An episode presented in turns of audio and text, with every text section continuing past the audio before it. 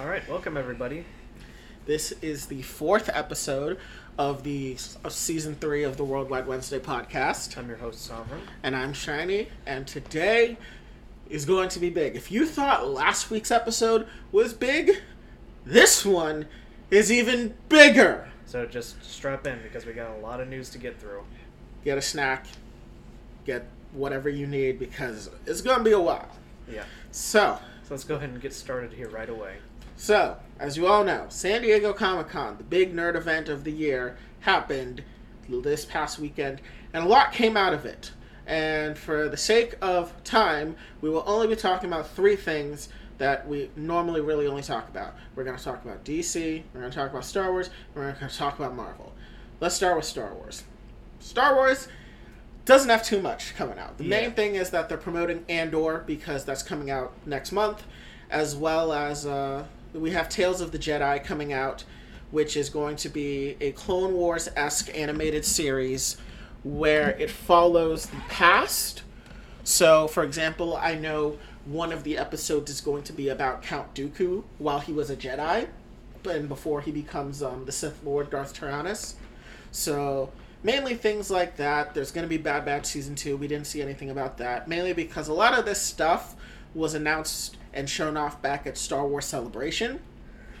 But the main thing to come out of Comic Con is that there's going to be, I believe it is a comic book that will detail the canon version of Han Solo and Leia Organa's wedding. In the expanded universe, there were two different versions of the wedding that happened, but now we are getting the canon version of the wedding. So that should be fun.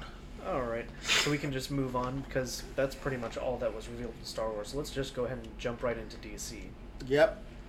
Uh, DC. Well, we had two major trailers. The big one that we uh, probably have the most positive opinions about is probably uh, the Shazam: Fear of the Gods. Yeah. Trailer. So let's start with the second one, uh, Sandman. Yeah.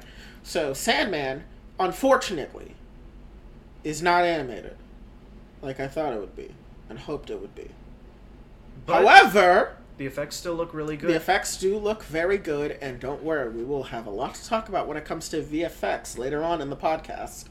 but these look to be really good. It really looks to be following like the true like esoteric like just beings of the DC universe. Obviously, there's Sandman, but there's going to be the Endless. So there's Fear the Endless, Death the Endless.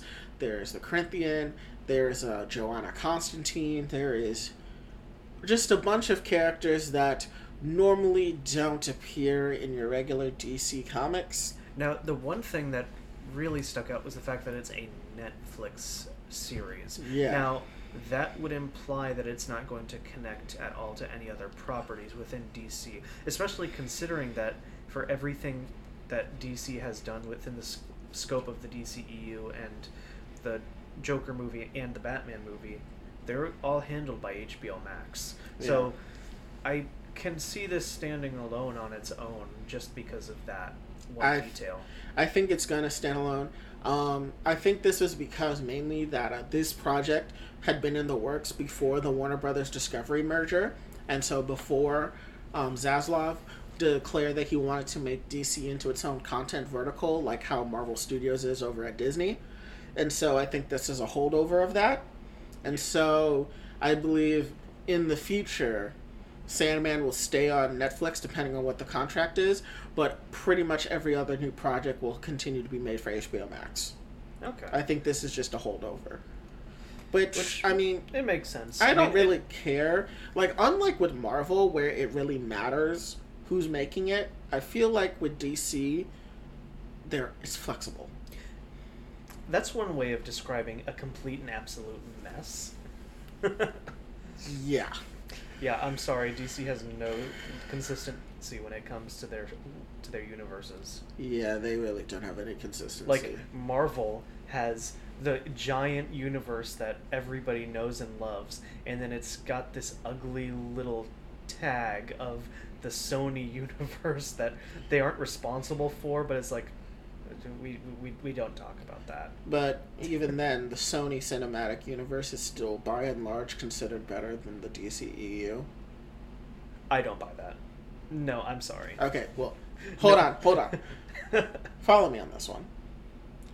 Of the three movies that have come out in the SSU, Venom, Venom 2, and Morbius, which of the three, these three got talked about collectively more in the public consciousness than, say, Wonder Woman 84 or Aquaman? okay, being in the public eye does not mean that they're good. I didn't say they're good.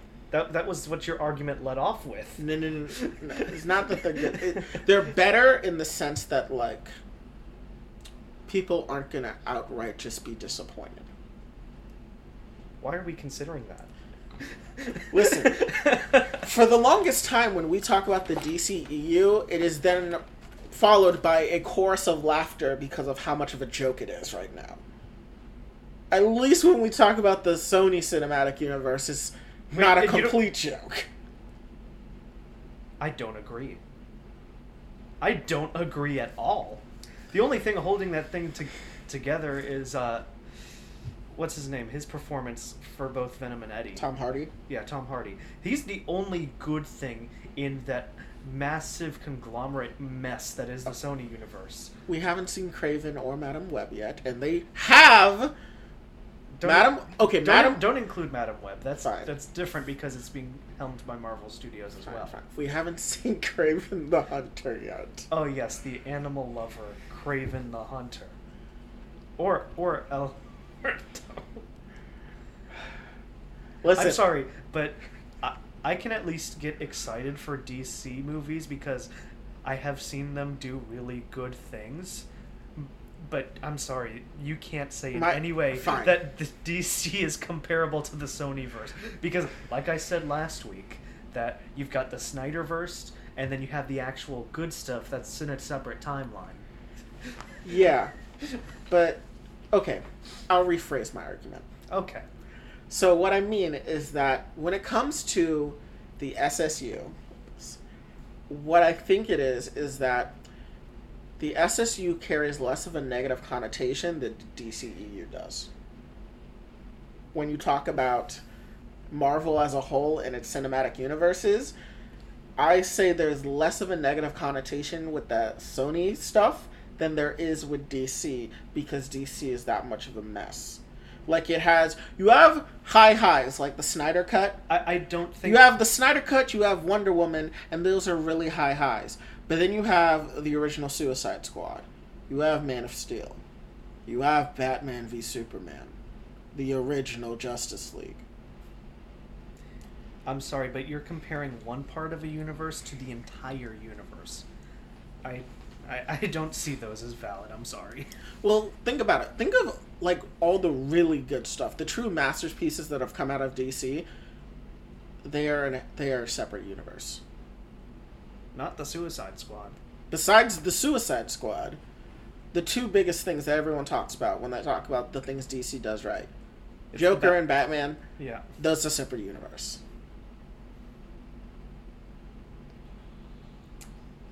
I, I, I, we need to move on. Fine. Anyways, let's talk about Shazam: Fury of the Gods. Interesting premise. It looks like it's going to carry the same tone because the big thing that people talked about was like, oh, it's like a Sam Raimi superhero movie because it has the, almost the exact same tone, which Yeah. look, looks like to carry here. Yeah, um, I really like the idea of. Sorry. Go ahead. I really like the idea of Billy realizing that, like, I thought we were a family. Yeah. And it's like they're all superheroes, so they're all doing their own thing. Yeah, though the big problem is that you know with Shazam, those child actors are growing up really fast, so they gotta they gotta work fast with their with their movies and other outings to come with these characters because let's be honest here, they aren't staying young forever, and they already waited long enough as is. I'm surprised they waited more than two years. Yeah. So it's gonna be very interesting. They're going to be dealing with the daughters of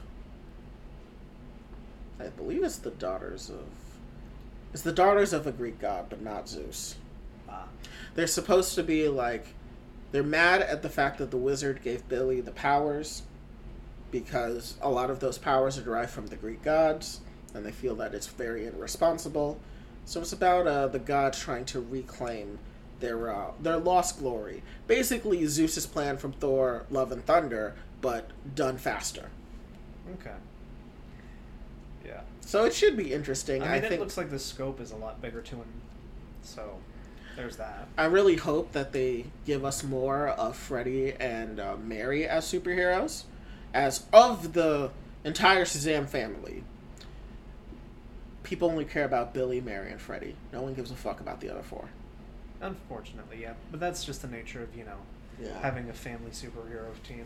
Yeah. And so should be interesting. I kind of want them to be I kind of want this movie to be like a lighthearted version of Eternals. That's probably easily doable because you know, Eternals wasn't like the character writing wasn't the best. I would say the character writing was the weakest part for me. Yeah. But uh, yeah, if it become if it's a lighthearted version of Eternals, I think it could work really well. Yeah. And um, yeah, so we mentioned last week that Henry Cavill was supposed to be at San Diego Comic Con. Unfortunately, he caught COVID, which prevented him from showing up there. Yes, and as a result, The Rock got booed when Henry Cavill didn't show up. Which, come on, people, it's not The Rock's fault. Henry Cavill wasn't there. Henry Cavill, like The Rock, isn't his fucking mom. Come on. I'm surprised people would not rather see The Rock. Honestly, like, Yeah. if, if anything, I do not want to see Superman. Like, the DCEU's version of Superman is not good. Yeah, I- So I'm surprised people, when presented with a new character that has a very, like, strong indicator that it might be a good movie, I'm surprised they would boo him. The Rock, of all people. I think it's mainly just because it's people that are diehard DCEU fans and they really don't want to see the Snyderverse die. Oh, we're dealing with those kind of people. Well, come on, think about it. If you're a DC, if you're going to go to San Diego Comic Con, and you're going to be in Hall H for DC, for their movies, their live action movies, you're a DCEU fan. You're a Snyderverse fan. Come on. Oh, that's right. I don't have brain rot associated with liking the DCEU. Anyway, So come on. Most people that are going to be there are going to be Snyderverse fans, and to be fair to them, Black Adam is kind of looking like it's going to be the death knell to the DCEU. you think so? I think after Aquaman, the DCEU is going to end. I was hoping the Flash would be the nail in the coffin. I would have said that, but we have Aquaman coming out. Like I don't even know how Wonder Woman three and uh, the Wonder Woman and the Amazon show is even going to work out. DCEU is just kind of a mess, so I kind of don't know how they're going to fix or move forward continuity. Yeah. I just hope they don't abandon um, Robert Pattinson's Batman because Yeah. like It's that re- was the, that was the lightning in the bottle right there. Yeah, it's really interesting how DC at its peak is better than Marvel, but at its lowest is comparable to the Sony universe. Yeah. So, yeah. I mean, I won't go so far as to say that they're Fox Fantastic Four bad, but they're close. Those weren't more bad, just so mediocre that it's insufferable to sit through it. So it's not like, oh, it's not like like Suicide Squad level bad, but it's they were Like still like, I, I feel like if I was given a choice between watching Fan Four Stick and Suicide Squad, I'm oh, watching we're, Suicide inclu- Squad. oh, we're, we're including Fan Four Stick. Oh yeah, no, No, I've said the Fox Fantastic Four, which is the three movies: Fantastic Four, Fantastic Four: Rise of the Silver Surfer, and Fan Four Stick. yeah, And I'm saying that the DCEU isn't as bad as how those could get bad. Because if I was given a choice to watch Suicide Squad or Fan Four Stick, I'm watching Suicide Squad. Well, at least on the bright side, you got a ton of a ton of good uh, songs that have been marketed specifically to appeal to people like us.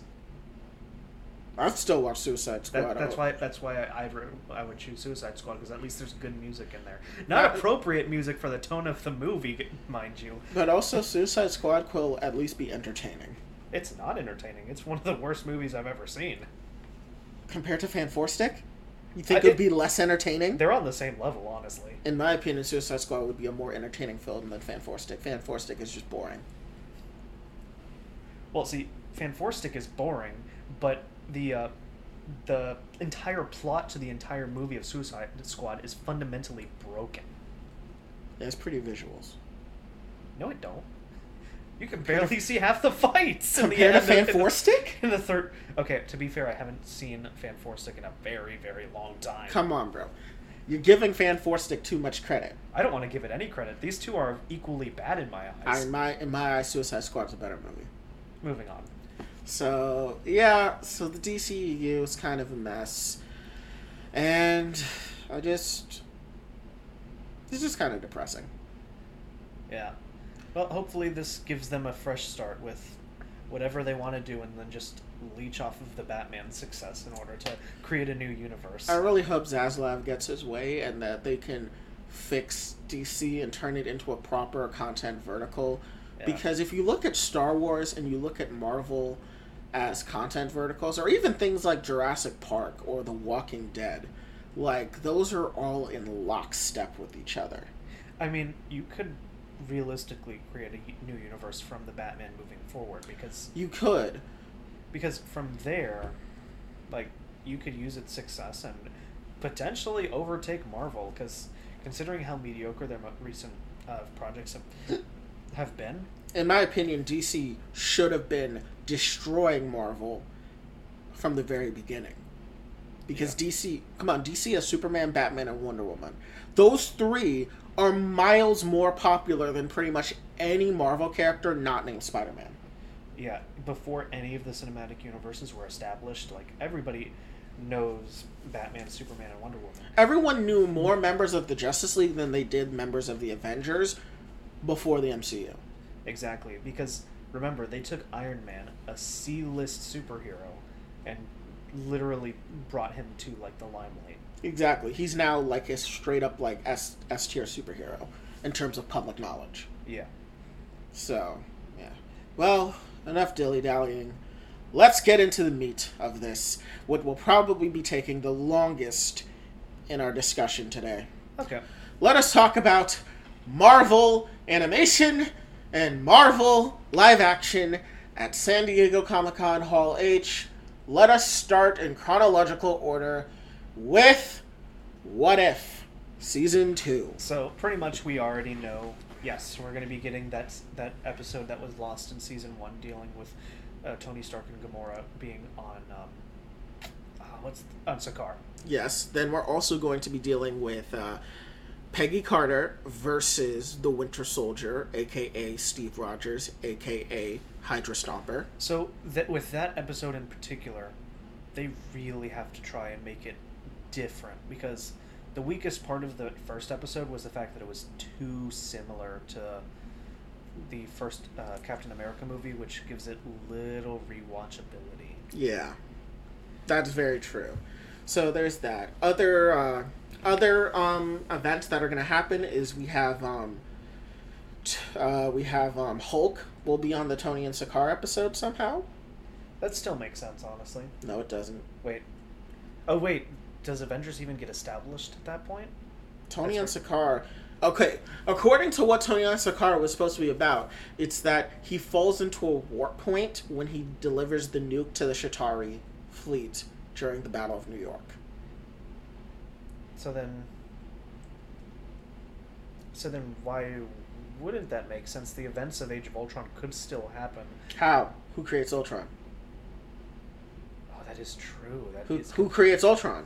That is If Tony's on Sakaar, Valkyrie's supposed to be there. Makes sense. Gamora could be there. That would make sense. But Hulk being there doesn't. Unless they rewrite the script so now Tony is falling to Sakaar at a different point in time. Yeah. Yeah, actually, you're right. You're right. Because the only people that made Ultron were really Tony Stark with the help of Bruce Banner. And so, Bruce Banner was Bruce Banner didn't want to do it until Tony goaded him. So yeah. A Shield uncovers a lost Also, project. But also the Iron Legion doesn't even exist by this point either. yeah. The only other Iron Man suits that exist is War Machine. Yeah. And the only other person that can design suits is Whiplash, who's dead. And Justin Hammer's in prison. That's going to be a very confusing one. That will be a very confusing one. But the main story that I'm looking forward to that they announced Odin versus the Mandarin. Oh, that's funny. That's going to be a very interesting episode.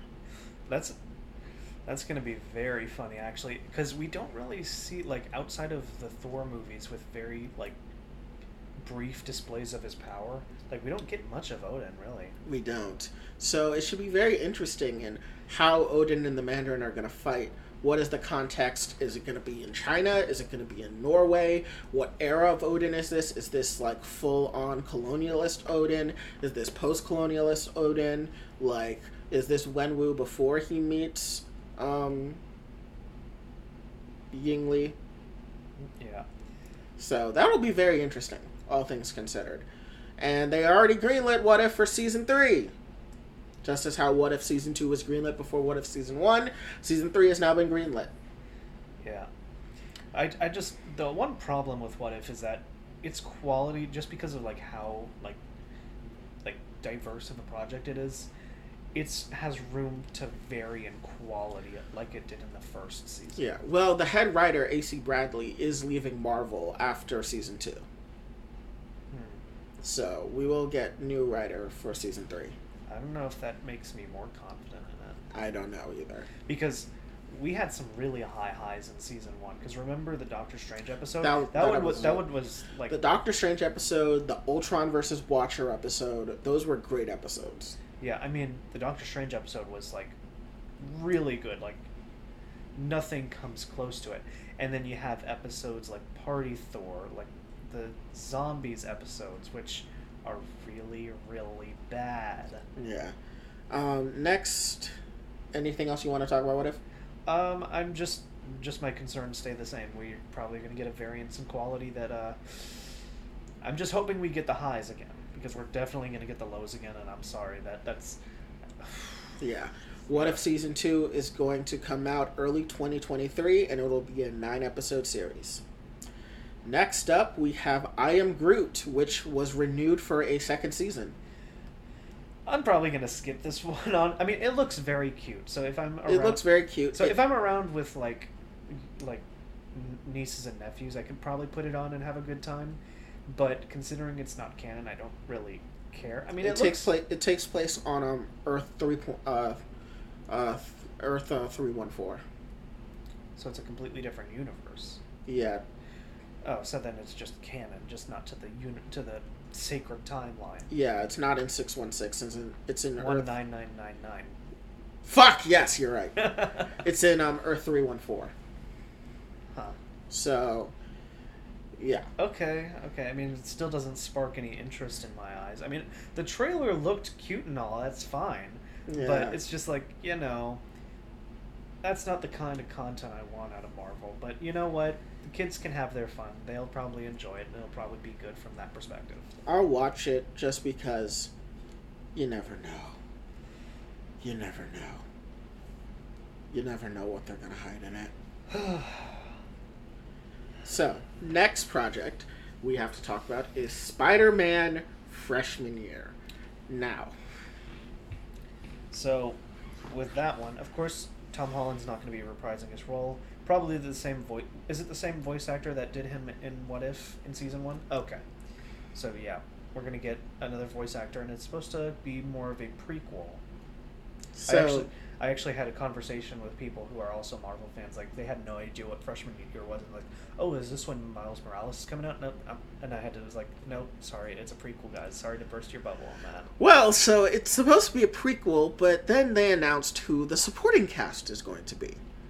And we have Harry Osborn, Amadeus Cho, who is the second Hulk, Nico Minoru from Runaways, and Charlie Cox's Daredevil. Yeah, this is gonna be very like if they're gonna include that much, they can't. The uh, canonical nature of this is gonna be put into question. I'm sorry. Yeah, especially because the villains that are going to be in this is Rhino, Tombstone. So we have Doc Ock, Chameleon, Rhino, Scorpion, Tombstone, and more.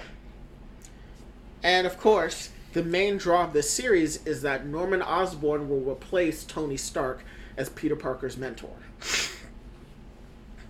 So, I have to assume this is in a separate universe. It can't. It cannot be canon to the main MCU uni- universe. Yeah, especially because that contradicts everything we know about No, no Way Home, considering that, you know, he didn't know who Doc Ock was. He was surprised to learn about, um,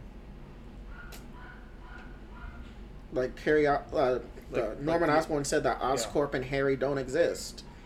yeah. So, uh, yeah, and also Daredevil is going to be in it. Yeah, that's So a lot of people have been upset about this. Um, I don't care. I really don't care to be honest. I think it's supposed to be more along the lines of what Spectacular Spider-Man was, where Marvel kind of wants to get back into the habit of having like you know, you know, big series that are uh, not MCU related, but they're still like big animated series. Right. Yeah. Because if you remember when the MCU first started, there were still like Marvel cartoons going on that just had nothing to do with it.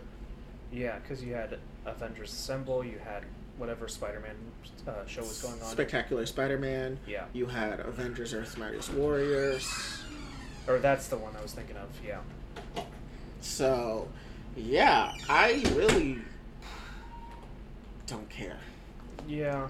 If it's not going to be canon, then it, it'd probably be again good enough for the kids to watch, but I don't have any motivation to watch it. Yeah, I kind of was on the fence about if I really wanted to watch it, even if it was canon. But now I really don't want to watch it. But they did greenlight a series two, Spider-Man sophomore year, which at this point kind of is the death nail about whether it's canon or not, because sophomore year is literally homecoming.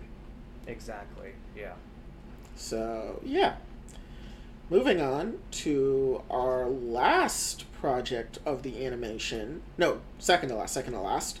We have Marvel Zombies, a complete and total spin off from episode 5 of What If.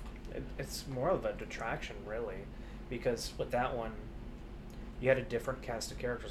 Who knows? It could be in the same universe. It is. It is. Mm-hmm. They straight up confirmed it's the same universe, with the main villains being Zombie Wanda. Uh, where's the picture of it? There's uh, Zombie Wanda. There's Zombie Cap, his lower half, because as you know, he was separated from his upper half by Bucky. So you will have Zombie Cap, Zombie Wanda, Zombie Ghost, Zombie Okoye, because remember she got overwhelmed by zombies in episode 5, Zombie Hawkeye, Zombie Abomination, Zombie Carol Danvers, and, surprisingly enough, Zombie Ikaris. However, he maintains his consciousness in the sense that, okay, actually, oh, oh, I'll make a distinction. He is zombified, but not zombified in the rest of them. So that's that's kind of weird, especially considering like I'm trying to remember when does everything that transpires, like when the first bite happens. That's around the time time frame of Ant Man two, so that's right before the blip. Yeah, Like literally. and the blip doesn't happen because Thanos got uh, zombified. Yeah.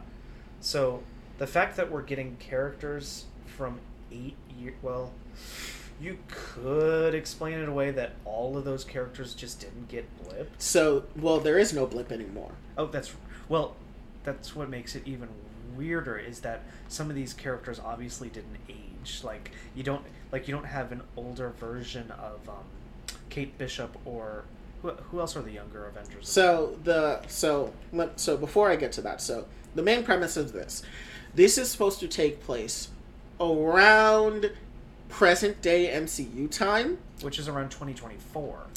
but it's the post apocalypse. The zombies have completely overrun the planet and starting to be much of the universe. And Um, so we're going to be following different groups of survivors. There's a Skrull group of survivors, whether these Skrulls are from outer space or the Skrulls that infiltrated back during when they were infiltrating for Secret Invasion is unknown, but there's a group of Skrulls. There's a group of Black Widows who are now free, considering Dreykov is probably dead. So if it's going to take place in present day, that still makes my problems that I have with it apparent because you have zombie Thanos running around, who who so in the span of like eight years, you have all of that transpiring. Well, more like six years. In six years' time, you have that transpiring, and we have characters that were introduced less than two years ago being prominent characters. I don't know if I buy that. I mean, it's the post apocalypse. It's less about, it's more about just how do they survive. And you gotta remember, like, the group that we followed only died because they followed Vision's beacon, which was a trap. They would have lived far longer. I don't know. It's well, The main characters that are gonna happen, that we're gonna be following, is Yelena Belova, Katy from Shang-Chi, Kate Bishop, uh, Red Guardian, Jimmy Woo, Death Dealer, Shang-Chi, and Kamala. yeah, like half of those I don't buy surviving that eight year period. I'm sorry. Well, considering Shang-Chi has the Ten Rings at this point, he's shown to possess the Ten Rings, Yeah, I believe he'd survive. he could survive, but half of them I don't buy. See, I can buy them surviving because it looks like Shang-Chi and Katy seem to be allied with the Ten Rings, which in a mountain fortress. Realistically, they live for a very long time Yeah, because when we would rescue them. I I just don't like this The- idea. I like the idea actually. It makes sense to me that a lot of these characters would survive. They are survivalist. And I think if you think of it more of a zombie survival show, that yeah, it would make sense that a lot of these would live. A lot of these characters would live. Uh, I don't know. Like what about them screams that they wouldn't live? I don't. Just eight years? I'm sorry, that's a. Six years, I'm sorry. Six years is a very long time to avoid a, a plague upon the entire population of the planet. I am sorry. That Well- that's that's the biggest thing is how long they survive and that new newer characters are going to be the ones leading because that I mean, how's that any different from any other zombie series? I'm sorry. How's that any different from any other zombie series we're And to say that I, I mean th- that's still a big problem. How is it a big problem though? The zombies in What If are the ones that we've seen are not the ones from Robert Kirkman's novel where they are hyper intelligent and can still use their powers to the fullest extent.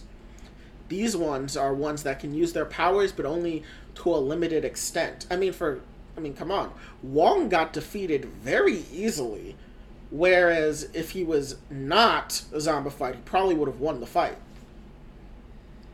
You're gonna. I, I just. I can't accept it. I'm sorry. That This they is- live? That half of the character. I can buy Shang Chi living. I. I don't buy Jimmy or Kate living. I'm sorry. I could see them totally living. The thing about the zombie apocalypse is that it allows people that normally wouldn't be survivalists to become survivalists. That's, I mean, that's kind of the whole point of the zombie apocalypse genre. I mean, if you look at a series like The Walking Dead, a lot of those characters are just ordinary people that have grown to become survivalists. Like, one of the main villains in Negan was a fucking gym teacher before the apocalypse. Now he is a fucking kingpin. That's kind of the whole. That kind of comes with the genre. Yeah. And considering that these are not ordinary people outside of Katy, it would make sense that they'd survive. Even Jimmy, like yeah, Jimmy Woo, he's a he a former Shield agent, now FBI agent.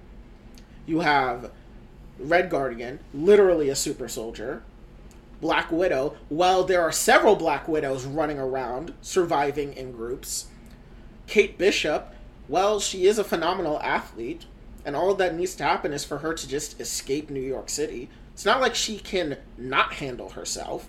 And remember, the vast majority of people that are zombies are just regular people, which she's more than capable of killing. Yeah. I'm just with the escalated like power set that the zombies have. I like that's what, Only some, though, you have to remember. I mean, only some, but imagine how much of a scope that they have. Like, especially Thanos with five of the Infinity Stones. Well, that depends. Have they run into Thanos? Thanos is in Wakanda. I don't think any of them are going to be in Wakanda. I'm not convinced he'll stay there.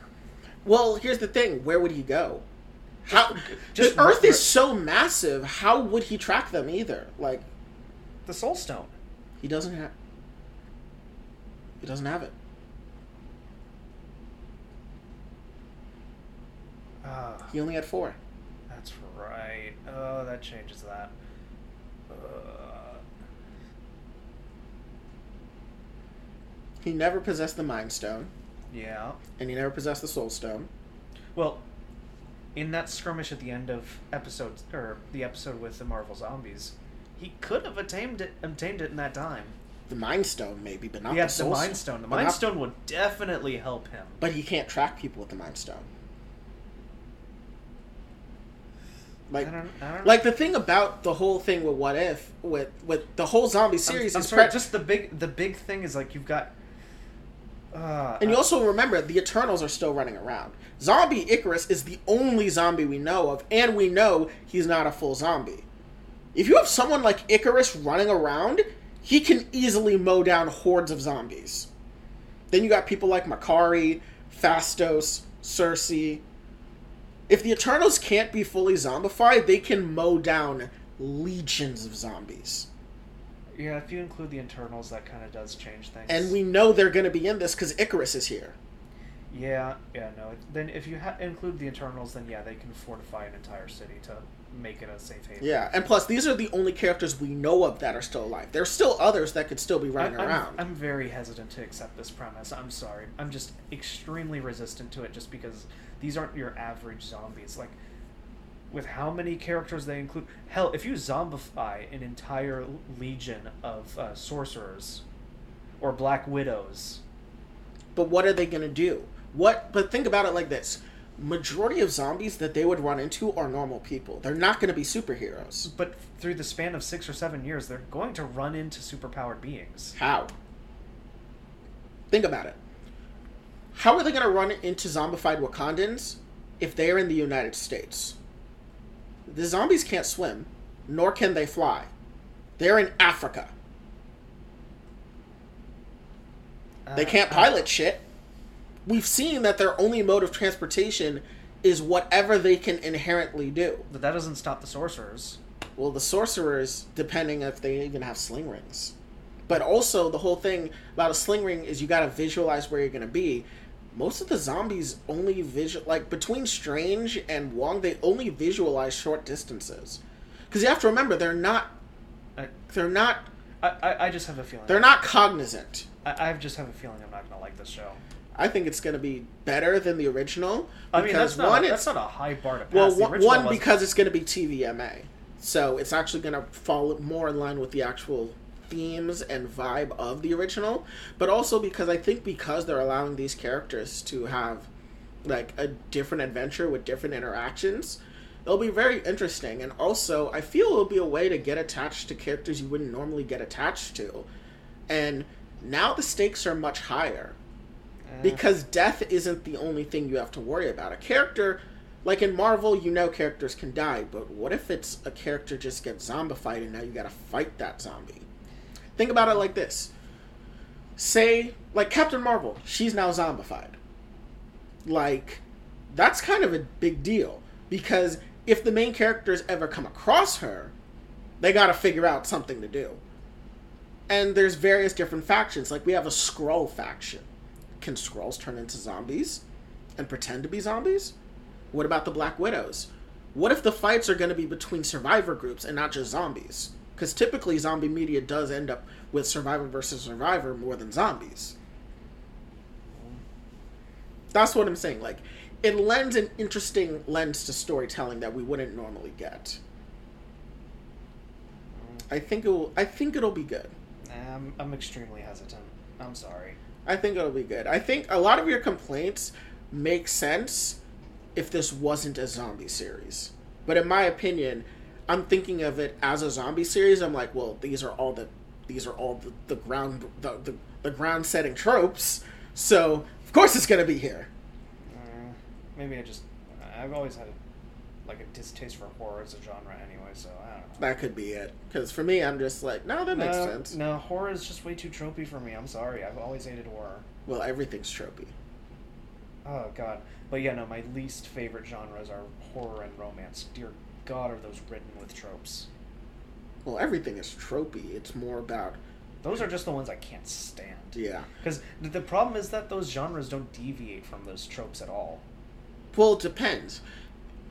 Well, it depends on what kind of horror you're watching too. There's slasher horror, there's psychological horror, I there's like- body horror. I like slasher and psychological. Those are fine. Yeah, there's psychological But, I horror. mean, there's found slasher- footage. There's found footage horror. And slasher, like it, it kind of pushes it for me because a lot of them are fairly similar.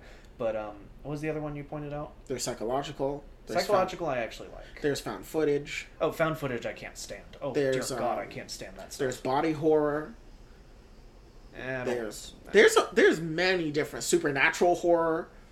There are many different genres of horror that don't overlap in tropes whatsoever. yeah, Like if you watched Friday the Thirteenth, and then you watched Scream, no, No? if you watched Friday the Thirteenth, and then you watched Halloween. I was gonna say Wreck, Oh. they're completely different types of horror movies. oh wait, no, Scream is a parody, right?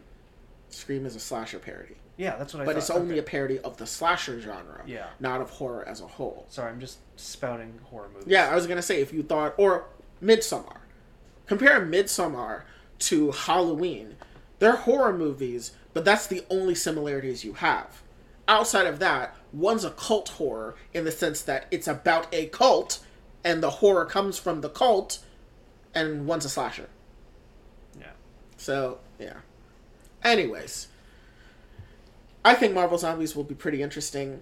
Um, it comes out. When does it come out? Marvel Zombies will be coming out.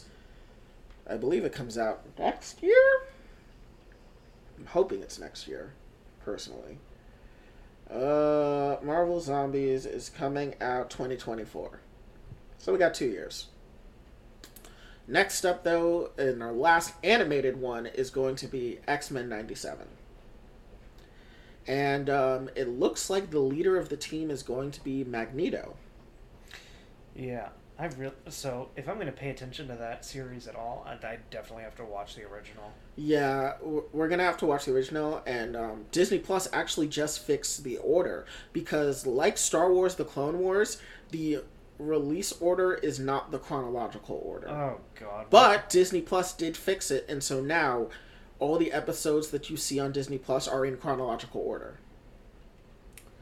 Oh God. So you won't have to worry about flipping through seasons Uh, anymore. why do they do that? Uh, well, it's not like that anymore. If you watch, say you watch episode one, then episode two, then episode three, and whatever, it will all flow through. It'll all be chronological order. All right. so yeah, but it looks like uh, Magneto is going to be the one leading the team because apparently at the end of the first season, um, Professor X goes into space. So Magneto's leading the team, and we got characters like these. The main villains are going to be people like Mister Sinister and am the Hellfire Club and other just mutant centric villains. So yeah, should be really interesting. They uh, greenlit it for a second season, so uh, should be exciting. I would I need to I would feel more excited if I finish uh, the animated series. yeah. I mean, every episode is like twenty two minutes because it's a Saturday morning cartoon, Yeah. so it's not going to be too long to finish. Yeah. Let's go ahead and just wrap up. So of all the animation stuff, Um, oh, I hate to say the most interesting thing is What If. For me, the most interesting thing is Marvel Zombies. Yeah, I can't get behind that. I'm sorry. Uh, I that's the one I'm most interested in. Uh, yeah, everything just here, like, I get it. They're trying to get into animation. That's cool and all, but I got nothing. I got nothing to hook onto. I'm sorry. Marvel Zombies is really the only thing I'm interested in, just because I actually like. I like some zombie shows. Like I liked, like early Walking Dead. That stuff was like really cool. Yeah. But um, or and I like like Train to Busan, which is an amazing horror zombie movie. I really like that. I haven't watched Train to Busan Peninsula because it's not available in America yet, but I want to watch it. I really do. All right, so let's move on to the live action stuff. So we've got before so before we even get to that, Ugh. there have been some trademarks filed, which I wouldn't have brought up until the fact that so the trademarks that were filed, the first set that were filed were Avengers Secret Wars, Avengers the Kang Dynasty, Captain America New World Order, Multiverse Saga, and Thunderbolts. To which, as you know, all of those are official things for the MCU. So, because of that, we are looking at a second group of things. So, presumably, this would be Avengers 7, Avengers Eternity Wars. Presumably, this would be Captain America 5, Captain America Red, White, and Black, which, in my opinion, is the best title. Hmm. Nomad, which would be interesting. Celestials End of Time. Midnight Suns, Black Knight Origins, and the one that kind of the title that really fucks the hardest, Shang-Chi and the Wreckage of Time. Huh. Okay then. That title kind of fucks. I mean, sure, that's uh, that's looking too far into the future, and I already have problems with what's comes So- before that stuff. So These are all projects that potentially are going to be in the works for the MCU. And considering we have a lot of missing slots on Phase 6, yeah, I imagine a lot of these will be filled in. Except for Eternity Wars, I really don't think that's going to happen Phase 6. I can't imagine three Avengers films in a single phase. yeah. So there's that. But now, let us get into all the things that were announced live action wise. So, there was uh, their Secret Invasion. Had to go through some reshoots because they had a scene with um, a bombing at the Kremlin, which killed Ukrainians. Which need I say more? Wow, that was a convenient timing. Yeah, so uh they gotta axe that scene and replace it with something else. but um, it's being reported that it's going to be a Winter Soldier in terms of the in terms of um, vibes, Okay. which will be really cool. I mean, Winter Soldier is probably touted as one of the best like Marvel movies, even though I think it's personally overrated. it's really good. I mean, it's it's, ama- it's amazing. It's just not you know. It's, the not, best cat movie. It's not the star child of the Marvel Cinematic Universe that everyone thinks it is. It's still the best Cap, though. Yeah. We can say that. so we have Secret Invasion, and it's coming out spring 2023. No official full date yet. Next up. So wait, what do you think about Secret Invasion before I move forward? Based on everything you said, it sounds real. It could be really good, honestly, but again, a lot of things that just hamper my expectations are just the mediocre output, especially with some of the shows. Yeah. So I'm like, this should have been a movie. For for an event like Secret Invasion that's this big, I mean, you do require a lot of setup with a concept like Secret Invasion, but wait, is this the one that they're doing a movie or I mean a show and then a movie, or am I thinking of a different project? You're thinking of Green Lantern and Green Lantern. Completely separate universe, huh? Yeah. Because that could work for Secret Invasion, but I feel like for an, a comic event as big as Secret Invasion, I'm sorry, I need a movie for this. I'm 50 50 because part of Secret Invasion's whole thing is that if they had to make Secret Invasion a movie, it would have to be like an Infinity War level movie because of how big in its scope it was. Yeah. So I feel like if you're gonna do it and you're not gonna do a movie, then you make it low key. Which you could do it like like Age of Ultron, where it's like the like the marker in the middle before your big ten year spanning event. No, what I mean though is that it would require far more setup, like Infinity War. That's what that's what I'm saying. The setup that led to Age of Ultron could be put right there, and then you lead up to the next one. Because I honestly, like, it could be a big event, and they're and just by making it a show, I don't think they're taking it in that direction. Because because in the Infinity Saga we had three Avengers movies, and in the Four. multi four. That's right, yeah. And whereas in this one we're only getting two. Yeah. So that's that's my biggest problem with it Hmm. is that it it, it the, the project deserves a lot more than that, and not seeing that is kind of disheartening. Yeah. So they did actually release a trailer for Secret Invasion, and um, it was only for people in the audience. And unfortunately, there have been no good descriptions that I can find, and the only footage is blurry as all fuck, where you can't, you literally can't see shit. So um, we're just gonna have to wait until we get an official anything about Secret Invasion's trailer. Yeah. But there was a trailer for it, so uh, yeah. But we didn't go to Comic Con because you know we're broke, but also don't have time for it. so uh, we don't know what that trailer is. So we are just going to wait. Uh, yeah. So yeah, we're just not gonna Yeah. no. Moving on to our second, we have Ant Man and the Wasp Quantum Mania. That had a trailer leak. And so the trailer basically is that. Let me see. Where's the fucking. So there's a leaked photo of Scott reading his uh, new book called uh, Look Out for the Little Guy. Yes, that that one has come out everywhere, and it's hilarious. Yes, so not only does he have a podcast, but he also has a book, which is very interesting. I'm almost convinced that he got a ghostwriter for that. I'm not. I am. You can't convince me that he wrote that whole thing himself. I'm sorry. He had a ghostwriter write it for him. You think Luis? oh my god, that would be hilarious if it was him. So there's that. I'm trying to find where is the full. So I can't find the trailer breakdown. All I've been finding is the plot leaks Ugh. for the movie. then it probably got taken down. Yeah, I'm only finding the plot leaks.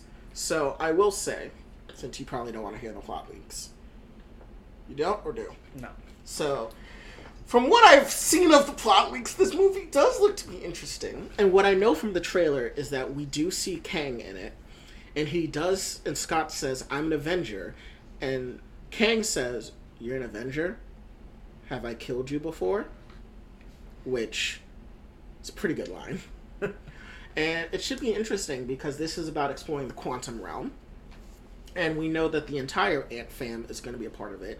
Scott, Hope, Janet, Hank, and Cassie, who most likely would be the superhero stature. And we know the main villains are going to be Kang and MODOK. Oh, they're bringing MODOK in. Yes, however, the rumor is is that Corey Stoll is going to be playing MODOK. If you remember, Corey, Corey Stoll played Darren Cross, Yellow Jacket. So I think they're merging the two. Huh. Because remember, Yellow Uh. Jacket technically didn't die. Yeah. Oh man, I. It's not gonna. So if this is true, then it's not gonna be George Tarleton. Okay, so it's going to be a completely separate, like.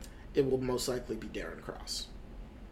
So Okay. from what it, so if I can imagine this, they did say that Cross's suit and Cross's Pym particles were far more unstable. So what I imagine happened is that when he went subatomic, he compressed his body, and it's now like deformed. So like his head is like crushed into the suit, while his like legs and his arms kind of like shriveled up, and now he kind of just like floats there. Okay. I think that's what. I mean, if Corey Stoll is playing MODOK, then that has to be it. Yeah. We'll see. That that could be interesting. I just, you know, Marvel hasn't really been treating its villains that great. Well, I mean, frankly, aside from obvious examples like Killmonger, Thanos, Loki, like they don't really Arthur Harrow. uh, Harrow as well. They don't really treat their villains with that much staying power. I mean, They don't even let their villains live. which you know doesn't happen in the comics, but you know that's a symptom of the medium that it's stuck in. It's actually kind of crazy. Ant Man is the only series where the villains haven't died yet. Yeah, None of the main villains die. that is true. That is true. Even though I would like for the annoying villains in the second movie to die because ugh, Rumors God. are they're returning in Armor Wars. ugh kill them then please. So yeah, but anyways, so they also showed Bill Murray is going to be in the movie. Presumably, from what the description of the trailer that I read, looks like he's a king of sorts, and that he knows Janet. Huh. So it's probably the king of that city we see in the background of uh, the Quantum Realm, which in the comics is known as Chronopolis, which is a city run by Kang. Hmm. So should be really interesting. Um, I've heard from the plot leaks that this will be very Infinity War esque in tone and in scale. In scale, uh, And from what I've read of the plot leaks, when they mean tone and scale, there's no way I can accurately describe it without spoilers. But don't think of it as scale as in big as in Infinity War scale, but more as in big as in what Infinity War meant moving forwards. oh okay. Mm. All right. That's what I've read, and it sounds to be fairly interesting. If this movie goes well, it will be a very good start to Phase 5, okay. because that will be the first film of Phase 5. Okay. Well, let's move on, and I want to talk about a project that I'm actually interested in because all of these projects that I don't have any interest in are bumming me out. Yes. Let's get into She-Hulk, please. Yes, so She Hulk came out with its second trailer. And uh, let's just say the int- the comedy might actually appeal to me here because you know, it it appears like it's going to be very comedic in tone, As it should be. not like Thor: Love and Thunder, which should not have been as comedic as it was. But it Yeah. looks like it's going to be appropriately fitted here. Yes, and we're having the original fourth wall breaking Marvel character making fourth wall breaks. Which, oh boy, I don't know how they're going to explain that without just, oh yeah, that's just a thing she does. It's Which I'm- just, it's legitimately probably just going to be that's a thing that happens.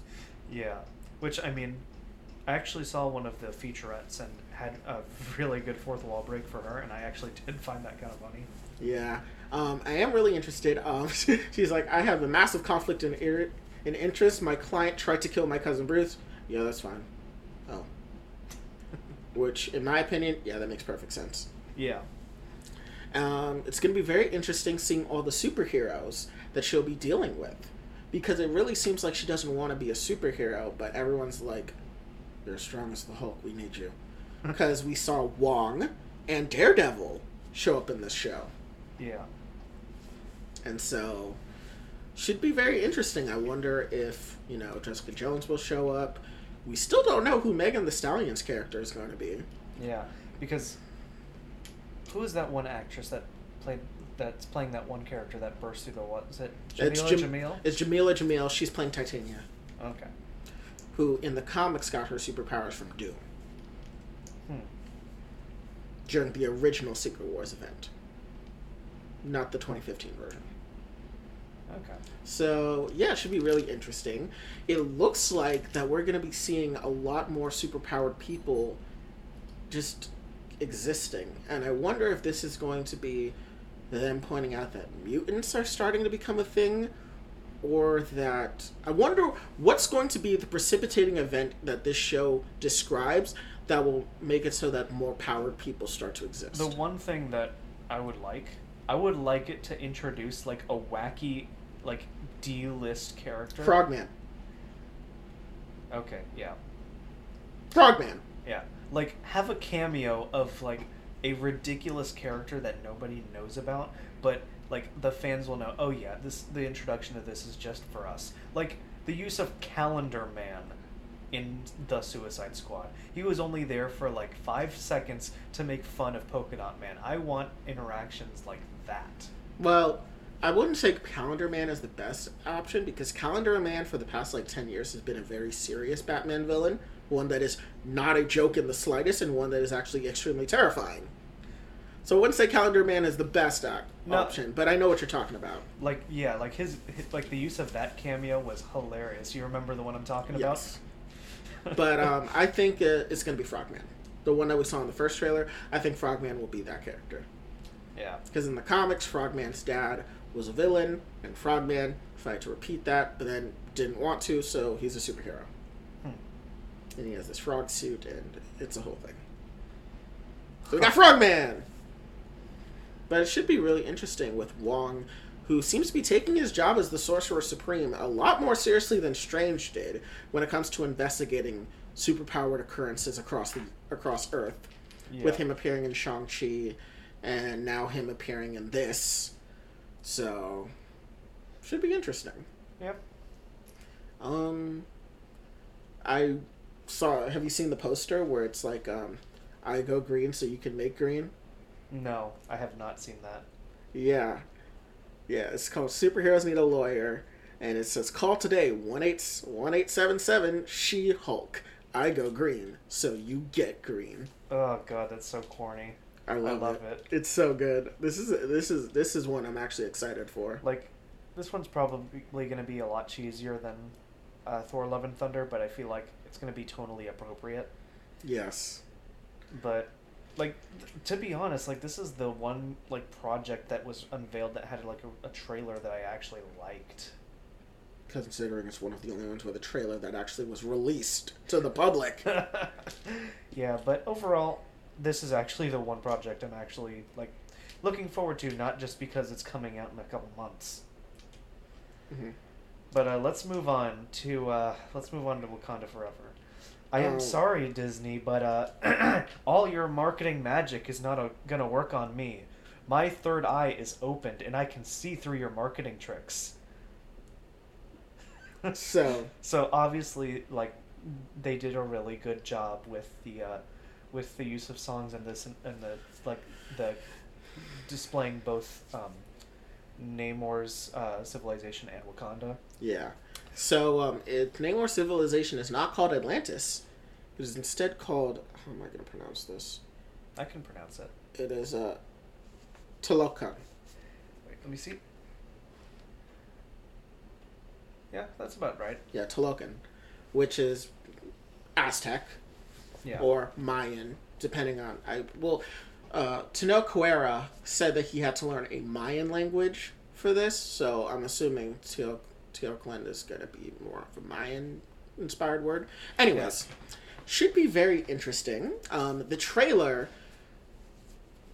you can see the giant Chadwick Boseman sized hole. Like, in let's be let's be honest here. the The biggest problem with this trailer is that it shows nothing. It really doesn't show anything concerning the plot, what characters are going to be prominent. Well, I actually think it does. It's just not vocalized. I mean, obviously, what they're doing is a whole like, like wordless storytelling type trailer, but I don't think it works here. It it just I think it did work because, well, first of all, the two songs that they used is a Bob Marley song and a Kendrick Lamar song spliced together. One is, I think it's "Don't Cry, Woman." I believe that's what it's called. I mean, the songs work really well in the trailer. That's that's it was used really well. Like no, but what I'm saying is the songs are going to dictate what the scenes meant in the trailer. Yeah. Is what I mean. So like, "Don't Cry, Woman" is about. For a while, people thought it was about like making fun of women, but no, it's about Bob Marley talking about how women are strong and how women have gone through so much pain and heartache, specifically black women, which is going to be definitely referenced in the fact that Queen Ramonda literally screams about the fact that her entire family is dead. I mean, Shuri's dealing with the death of her brother. Riri Williams will most definitely be dealing with some form of loss that will come from this plot. Meanwhile, the second song is about We're Gonna Be Alright, which is about how things may look bleak now in the black community, but we're gonna be alright. Things are gonna get better. And it was a really powerful song that was used in a lot of BLM um, marches and protests. And so I think that's what this story is about. It is about the mourning of the loss of T'Challa and mourning in general, but how, even though we've gone through all of this, we are strong, we are powerful, and we're going to be fine. I think this movie is going to be about the grieving process more than anything else. Yeah, that's probably going to be displayed fairly well. But as far as the plot is concerned, between like obviously this mo- this trailer is leading with the possibility of conflict between Talokan and Wakanda, which I, got nothing there. I'm sorry, nothing grips me there. I'm sorry. Well, so I've seen the plot leaks for the story, and it's pulling off of a comic book storyline. Well, it's pulling off of multiple comic book storylines, but it will have, in my opinion, what will be a satisfying conclusion, from what I've read. The plot itself does seem interesting, in that it's the main thing that I'll say. It is about how the United States is gonna pull United States shenanigans. Huh. Oh God, see. You uh, know the- what I mean. I know what you mean. I know what you mean. See, oh, that would. s- God, the fact that we're gonna have again Chadwick Boseman missing is a really big. Like, it's gonna hamper down this movie a lot, and it's I actually think that the use of Chadwick Boseman's death in this movie will be very realistic with the fact that America's gonna America. yeah. Because the death of a strong, powerful leader, and then America swoops on in, is way too realistic, and I think makes perfect sense considering how Yeah. MCU Earth is currently. So, are your opinions shifting about this movie? Yes, it's shifting more towards this really does have potential. Okay. As for one, Well- I don't think this movie is going to be overly comedic. it can't be. It really cannot be. It would be wholly inappropriate. Which is kind of after Thor: Love and Thunder, I kind of started to warm up to the idea of this film because I realized that I at least won't have to go through that. Mm-hmm. The frustration of serious scenes being hampered down by shitty comedy.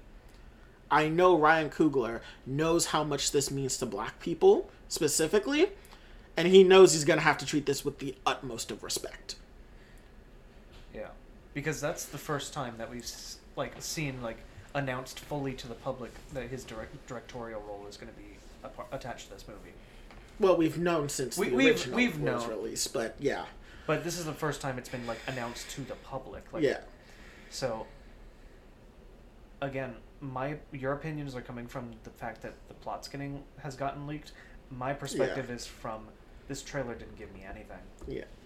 Since I know from Like- what the plot is leaked, I- I, can say, uh, looking at the scenes in the trailer, I'm like, ah, I see how that could interact. Whereas I'm just here like, okay, but what what's going on here? Like, yeah, like I have nothing to base any opinions off of because nothing hooks me. I'm sorry. yeah. The This- big, the big hook is supposed to be the mystery of who's Like, the next Black So, Panther. so I, I will say this: the trailer is really good. It just doesn't fulfill the purpose of a trailer for me. yeah, Because, like, mind you, it's done like the music complements the trailer really well. But that's why I make fun of like this all being a marketing gimmick is because th- th- there's no substance there for me. yeah. The main plot they're really trying to grip you is just Wakanda versus Talokan, but and also I will say this. So Again, I think the music was used wonderfully there. Like, like so there is one thing I do want to mention because um so Wakanda's a landlocked country yeah, and there's a giant tidal wave uh huh, that hit Wakanda. uh huh. So I want you to think about this for a second. Where did that water come from? Earthquakes underwater. You know what I'm talking about. Yeah. They're about to flood half of the African continent with water. This is going to be a massive genocide. Yeah. I don't know how they're going to pull it off. if you're if you're saying they're ambitious as as you think they are, like they could, they could. I just, again, I, I have nothing. I, I I can't commentate on this trailer because it's nothing but pretty marketing and and things It's that very Avatar, like You, um, you know what? Yeah, you're right. It's very It- it's- Avatar esque. I It's mean- like Avatar, whatever of water.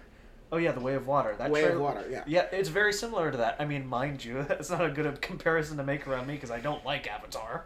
No, I'm saying it's the trailers. The No, trailers the are tra- very similar. no, the in trailers the sense, are very in the yeah. sense that if I watch this trailer without knowing the plot leaks ahead of time, I would feel how you feel because how you feel is how I feel about Avatar: Way of Water. I don't know what the fuck is happening. Yeah, exactly. And they did practically the same thing, except you know the music's better in the Wakanda Forever trailer. Exactly. So And that Wakanda Forever would probably be a better movie because Avatar was really shit and all I had was pretty visuals and that's it. yeah, uh, the only reason people like Avatar is because it looked pretty in 2009, Yeah. And also it's like everyone acknowledges it's a Pocahontas ripoff, Yeah. which uh, is problematic in and of itself. Exactly. Like, do you remember the main plot of Avatar and their quest to to get all the unobtainable? wasn't it wasn't it literally like a crippled US soldier getting put into the body of one of those aliens and then he realized, wow, our colonialist efforts are actually really fucking horrible and Like- damaging. I'm now gonna rebel. Viva la revolucion! Like, do you remember the name of the protagonist in Avatar? no. Exactly. You don't remember the name Jake Sully because he is that forgettable. I only remember it so I can make this comparison to people to their face. Yeah, no. I Like- I mean I watched Avatar and I thought it was boring as all fuck. Yes, it's an extremely boring movie. It's just very pretty looking. It looked pretty in 2009. Yeah, not anymore. Not anymore. Way of Water looks pretty though. I mean, yeah. Yeah. But yeah, that's how I feel about Wakanda Forever. It does look very pretty, but because I know of the the main I believe the main detracting force from this movie will be the title character itself. Yeah. And so Because of the is- fact has there been any speculation as to who could be at the end of the trailer? Mhm. Yeah. Mhm. Is it as bad as your facial expressions imply it is? The decision that I've seen in the plot leaks is one that will be very controversial, but not for the reason you're thinking. Okay, so you, you think you I think you know where my mind is heading. Yes, and I will say that um It's not the one I'm thinking of, is it? no, Okay, good.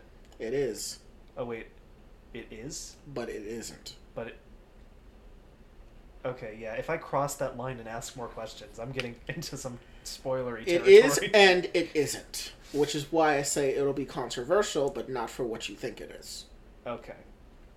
So So overall, I think this ve- movie is actually going to be pretty interesting, has potential. Please fix your goddamn trailer. and this is also supposed to cap off Phase Four. That I also have a problem with. Yes, I do have This- a this- massive problem with the fact that Phase 4 is ending with Wakanda Forever because regardless of whether Wakanda Forever is going to be good or not, I do not believe this movie can bookend a phase. Most phases are ended with an Avengers movie. This is going to be strictly isolated to Wakanda, as it should. But that's not how you bookend a phase. I mean, remember, ha- like Avengers, like there should have been like two Avengers. So, let's just go ahead and this is gonna spin off into a separate conversation. So let's just go ahead and jump right into it. Let's talk about how uh, Marvel is structuring their next phases in the coming future. Yes. So with the multiverse saga, it's going to span all the way to 2025, which is in three years. yes. So I have problems with this. One, the Infinity Saga lasted 10 years. Yeah. And mind you, they are filling the uh, they're filling their uh, future timeline of projects to be comparable to the amount that they released in the Infinity Saga. But there's also a problem with that. They're just shoving projects out, and it's let's face it. We you've heard our criticisms of the past uh, Phase Four projects, and oh, those poor VFX artists. I'm just Yes. gonna say that. Before we get to the VFX artists, I do want to say that Kevin Feige has clapped back to your responses in record time. He uh, he says that the truth is when we were doing Phase One, Two, and Three, there were less projects over more years. They were smaller projects and individual character stories, and it felt appropriate at that point that after every two or three years that it took for a phase, we could do an Avengers film. As Phase 4, 5, and 6 were coming together, there are more projects in less years because of all the amazing stuff we're now allowed to do on Disney Plus, plus getting characters from Fox from Fox, Fantastic Four, Deadpool, and that it felt like certainly after Infinity War and went and Endgame that we thought Avengers movies aren't capers. So many of our movies so many of our movies now Wait, is he supposed to say capers or cappers? Cap, probably cappers. C A P P E R S. Cappers, yeah. So they aren't. Men, we thought Avengers movies aren't cappers. So many of our movies now, Multiverse of Madness, and what you're about to see in Ant Man and the Wasp: Quantumania, which is why I said it's kind of like Infinity War, are all big team up films introducing big parts of the mythology. Avenger films should really be the capper to a saga. Marvel's Con Con panel. Blah, blah, blah, blah. See, I don't even agree with that because like Avengers is the big team. They're the team, and to only bring them together, like they don't get to have like like objectives in between massive saga level events. Yeah. I oof, God, I have problems with that. So my main issue with how this saga is being structured, and I agree with you, the Avengers movies are now no longer about the Avengers. They're more just a general. This is going to be big team up movie. This like this is supposed to be like the giant tent pole pointing at big team up right here.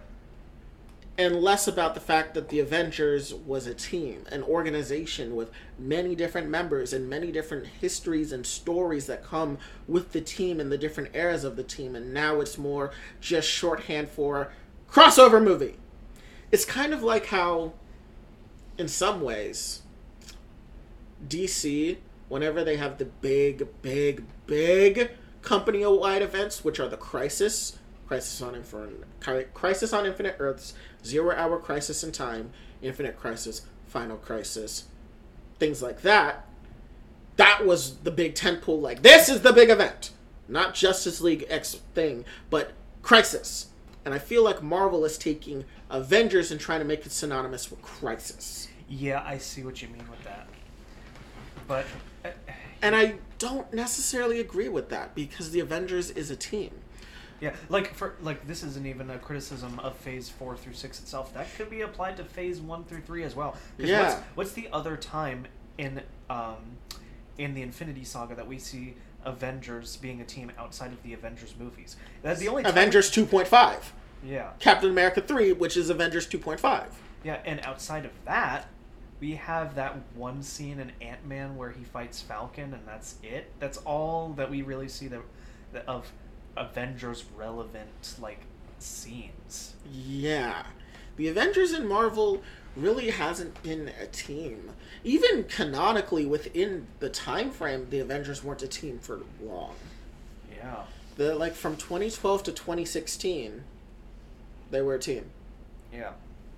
And then they broke up in 2016. That's only 4 fucking years. And also the big thing is that one thing that DC actually does well that Marvel doesn't is that it implies that they do things outside of their movies that are superhero related. Like you've got dialogue in the Suicide Squad that implies that oh Superman fights more than just Zod. Yeah, helps. like Superman fought Blackguard and Blackguard literally sent him to the fucking ER. oh you mean Bloodsport? Bloodsport, yes. Bloodsport is the one that shot him and sent him to the ER. I think you've been making that mistake for a couple months. I'm sorry. Yeah, probably. But yeah, no, Bloodsport was the one that sent him to the ER, and then you've got literally an entire pantheon of Batman's. Like, I will even say this: the original Suicide Squad even did this well by showing So- Batman and the Flash capturing villains. somehow they did something right. Yeah. Because, like, like again to reference something I said earlier in in the episode, like we got a cameo from goddamn Calendar Man. Like, Calendar Man is a meme. You, you see how he gets made fun of. I really don't like that comparison because Calendar Man, as of recently, has actually been a very serious villain. For the past couple years, he has been. So Calendar Man being a meme is very dated. It's like how Kite Man is a meme. Kite Man used to be a meme. Now he's actually, you know, a fully fledged character that is actually, you know, I mean- less of a meme. I mean, have you seen how they characterize him in the Harley Quinn? Harley Quinn's a meme in and of itself, though. The show, you mean? Yes. Yep. Oh yeah, it is. It so is that entire- doesn't count. No, it does, because that's the one serious character in the entire goddamn show. Well, I'm talking mainly about comics, which is where everyone derives their whether characters are meme or not. Okay. And so, yeah, but no, I totally agree that DC did really well in showing that You the superheroes are superheroes. You know. I, I, I can make a couple other comparisons that'll probably be better. How about characters like Eraser Man and Condiment King? yeah. There we go. Wasn't Condiment King in the Batman? I think they showed his civilian persona. I would have to look really hard to verify. I think that. his civilian persona of. I remember hearing something about Condiment King was in the Batman. you have to dig really hard to verify that for me. Yeah. but yeah, well, even even in the Batman, it's implied that Bruce Wayne has fought other people and has been doing this, and that the events we see isn't the first. I mean, he literally goes to the Joker to find out. Okay, how does this man think? How am I supposed to defeat the Riddler? Exactly. Meanwhile, with Marvel, Oh wait, no wait, that was that was a deleted it was scene. a deleted scene. but it still implies the same point that I'm making. yeah. Meanwhile, think about it. The only events that we know the Avengers did that wasn't shown was before they took out Baron von Strucker at the beginning of Age of Ultron. They were fighting Hydra cells, and we only know of that because of Agents of Shield. Yeah, like that's the reason why I think I'm like kind of into like She-Hulk as a concept is because it's gonna show us that maybe the MCU is a bit wider of a concept that we than we thought because Yeah. the, the Suicide Squad did that extremely well because it showed off a bunch of villains that were captured and then it killed half of them. I think this is why I'm actually going to be. I think this is why I'm actually excited for Marvel Zombies, is because it's going to finally allow us to see a world where the characters that we meet are doing things that we don't see, and that's fine. Yeah. I think that's why I'm mainly excited for Marvel Zombies, because we're finally going to get a cast of characters where they're going to be able to live their lives, and they've had lives that they lived that we only get to see pieces of, because that's how it should work if you have a character that's supposed to be in a world that's lived in. They should have experiences that we just haven't seen, but we know happened. Yeah. And I think that's going to be very. But uh, I feel like that's something that's very lost with the Avengers, even back during Phase 1, 2, and 3. Yeah, because like as good as the universe is, it does not feel larger than it like appears. like even I like even She Hulk. My one my initial reservation was the fact that we're gonna start seeing a whole bunch of like superpowered characters, and given how the MCU was structured, you almost feel reflexively like. Where did this character come from? Why weren't they in X things beforehand? Because Marvel has set it up to be that every event that we see is the big event and nothing happens in between. Yeah, yeah. Which Like even in Thor: Love and Thunder, where Thor is going to space and being caught by Nick Fury, I mean, we know what he was doing during that time. He was just looking for Infinity Stones because of his vision in Age of Ultron. But that's really it. Ragnarok implies he went to the other nine realms and he found chaos, but we don't really see anything that proved that point. Versus when we hear about a character being a superhero for a while in DC, we actually do see like you know they did actually do something that was reflected in the world. yeah, but ultimately, the biggest problem is just why are these phases only lasting one year? That that's a huge problem, especially when ten years of our life have been associated with three phases, and to diminish them, I mean, mind you, one could argue, hey, they're pumping out a lot of projects which could be comparable to those of the to the amount of projects that were uh, put out in those other phases, and I'm like, that's still a problem because they're shoving out mediocrity, and uh, that's also a problem that I've been vocally addressing. Yeah, and I do agree because I looked back on like the like one of the last big Comic Con panels they had, and they did that whole timeline thing.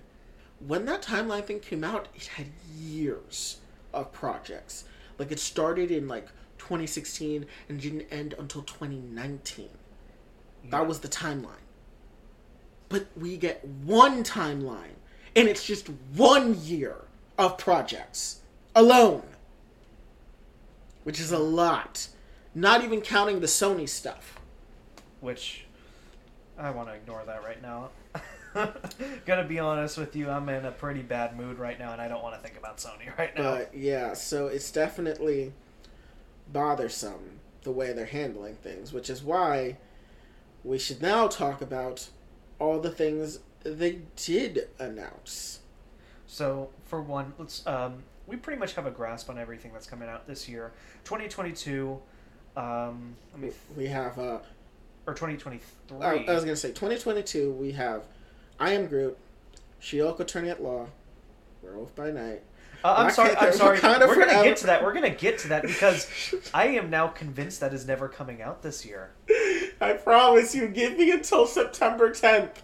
Give me until September I am 10th. not waiting until D23, a solid month before it's supposedly going to come out I to prom- verify. They are not going to announce a project a month before it's released. I promise you, I Werewolf by Night is real. I'm I so- swear. I'm sorry. After the events of this weekend, I cannot be convinced anymore. I promise not- it's, real. No. it's I- not. It's not a meme. I swear.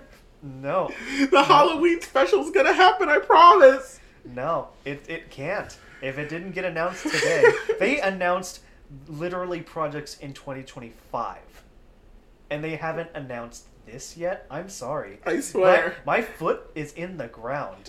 You can cope and seethe all you want. This th- today has been my verification that this project no longer exists. I swear it does. I promise. It exists. It's real. I swear I'm not crazy. There is Werewolf by Night. Werewolf by Night will be the MCU Halloween special October 31st of this year. I promise you, I'm not crazy. It is real. It's a real project. I promise. Are, you okay? I promise you it's a real project. I swear to God. Werewolf by Night is real. I I'm so- promise. I'm sorry. This this weekend was your last chance for any news to come out on it, and uh, it hasn't come out. So Give me uh, until September 10th. I am not waiting until September ends. I'm sorry. Give sorry. me until September 10th, please. No. No, you are not waking me up when September ends. I am sorry. That is not okay.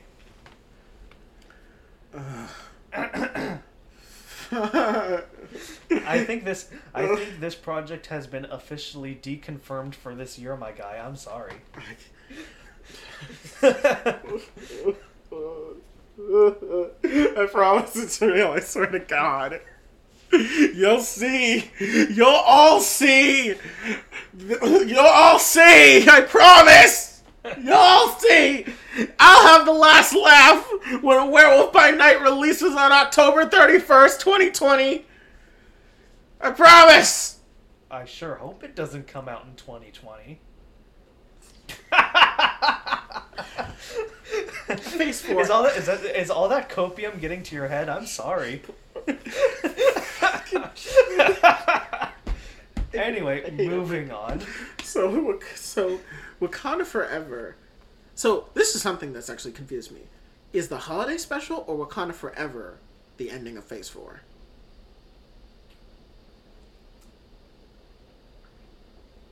Huh. Because the holiday special is supposed to be canon. Yes, and it's supposed to happen Christmas. Yeah. They might just tail it off at the holiday special and just put a neat little bow at the end. So then that means Phase Five will begin with Kraven the Hunter. Don't include Sony in this. You know how what kind of mood I'm in right now. So Phase Five will start with Ant-Man and the Wasp: Quantumania. What if Season Two was announced? Yeah, Secret Invasion. Guardians of the Galaxy Volume Three. They did show us a trailer for that.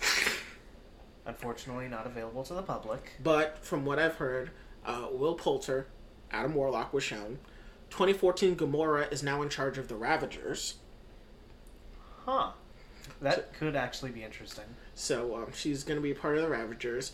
Uh, Peter Quill, Star Lord, he's trying to rekindle this romance with her, but she's like, I don't know who you are. I don't know you like that. So there's that. And it seems that the main villain, because we saw him at Comic Con, uh, the High Evolutionary, Chewik, uh, I forgot how to pronounce his name, but he was in Peacemaker. Oh wait, was he the one that played? Uh, what's his name? Uh, was it Savant? No, no, no. Savant was played by Michael Rooker. Okay, then yeah, then I'm thinking of someone else. No, Who did, who did he play? I gotta look him up. I don't know. Because I don't I don't recognize the name. Uh, I reckon. Uh, how do I pronounce his name? It's Chukwudi Iwuji. Okay, Chukwudi Iwuji. He is famous for playing. Um. Give me a second. Uh, he played uh, Clemson Murn, who was a mercenary.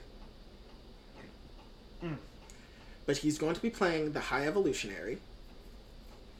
Hold on, there has to be something he else he's in that I, I know he's more popular for something else. Ah, Found he it? was in John Wick 2. Huh. Yeah, he was in John Wick 2, and he was also in uh, King Lear, alongside Anthony Hopkins, Emma Thompson, and Florence Pugh. Anyways, so he's going to be playing the High Evolutionary, who in the comics is a human named Herbert Wyndham, who is obsessed with evolving humanity. So he creates like half human, half animal hybrids.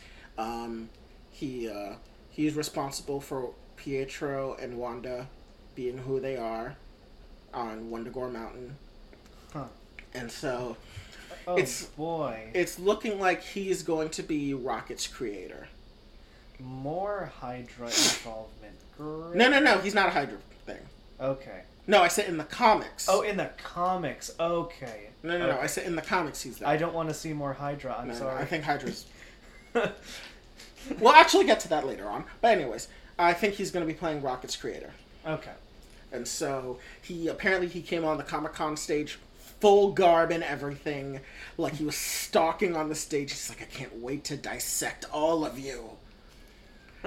So I think it's gonna be. I think if the character, if he's excited to play this character, then I I mean, am going go- to give it a shot. I mean, if James Gunn's going to be helming it again, I mean, he hasn't done a Guardians movie bad. If anything, I feel like they've gotten better every time. So, I still like the first over the second.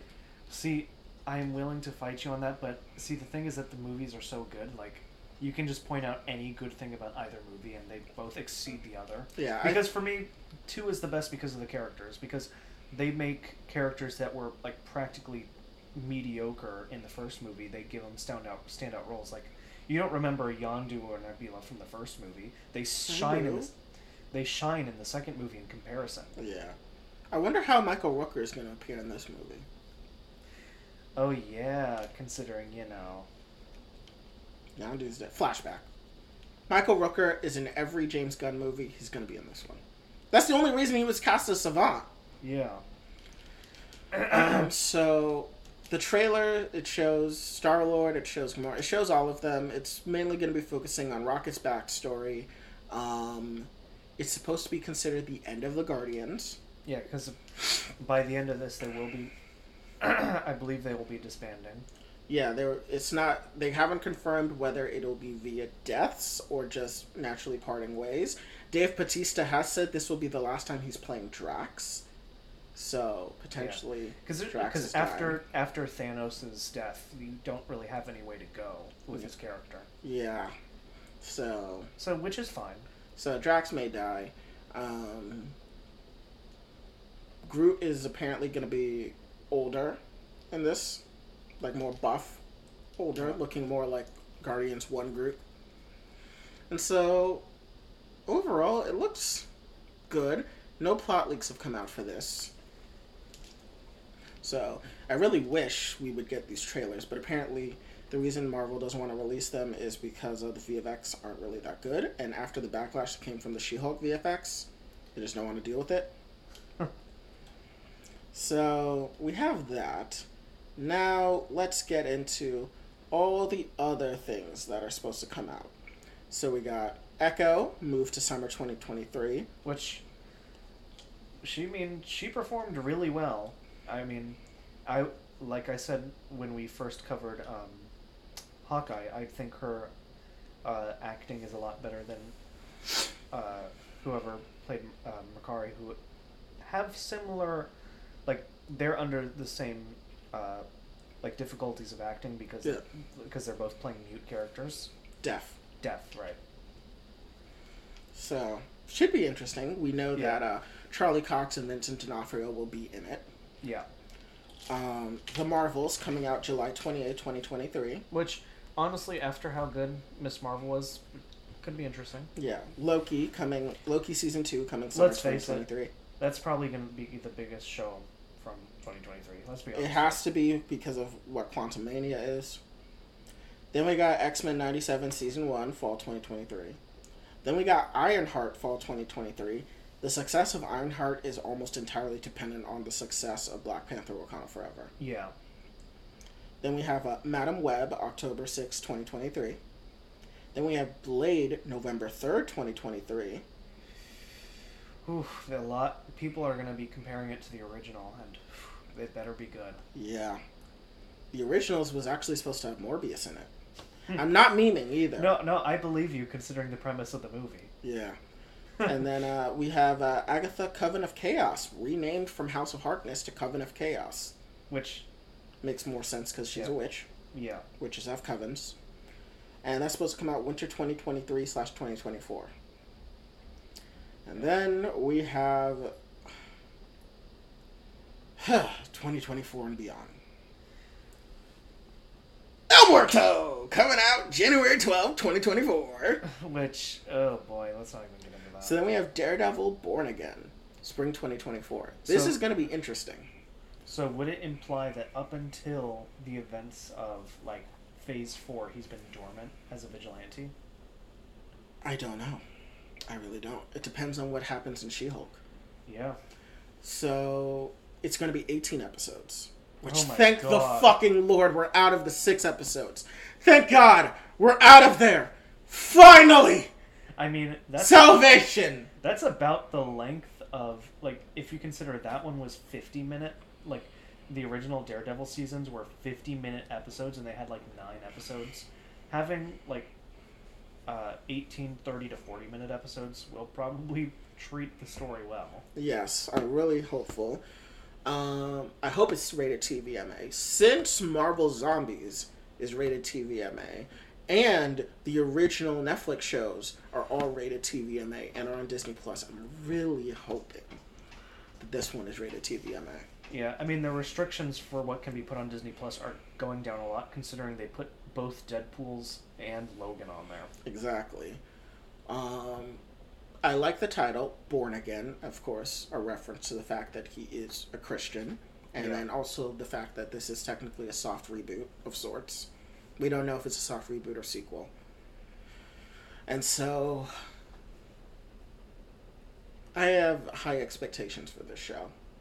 It needs to live up to the first three seasons. it really has to It has to live up to it. because there was no seasonal rot in that show at all Nope. You can argue that definitely happened for Jessica Jones. It did with season three. Season three was the worst one of the three. Yep. Yep. The seasonal rot in that show was really bad. Luke Cage experienced it. Iron Cage, Iron Fist actually got better in season two than season one. Yeah. I mean, to be fair, Luke Cage didn't diminish a lot, but it was noticeable. It was noticeable, but not a lot. Bushmaster was still a great villain. yes. Stokes. Oh my god. But yes, so I have high expectations. This needs to be good. it It has, has to be good. If it is not good, then then I don't know. yeah. I I, really I'm, don't. I'm really hoping that Phase Four is them just taking baby steps, honestly, into this. Well, this is no longer Phase Four. This is now Phase no, that's five. what I'm. That's what I'm saying is that it looks like all the good projects are going to be coming in Phase Five, and to be honest, they're going to have to work really hard in Phase Five to keep a lot of people in because yeah, a lot of people are losing hope, us included. yeah. Like, remember we did a whole rant last weekend. Oh boy, it, it's not looking great for, for the rest of Phase Four. I mean, mind you, everything that we covered in Wakanda Forever could be interesting, but that's Yeah. mainly coming from your my interpretation of your perspective, Yeah. and not my perspective, which is, good God, the marketing in this trailer was really good, but I got a whole lot of nothing. Yep. So we got Daredevil Born Again. Then we got Captain America New World Order May 3rd, 2024. I think this is going to be a return of Hydra. Oh boy. Reason being is this New World Order, as you already know, is a far right dog whistle. yeah.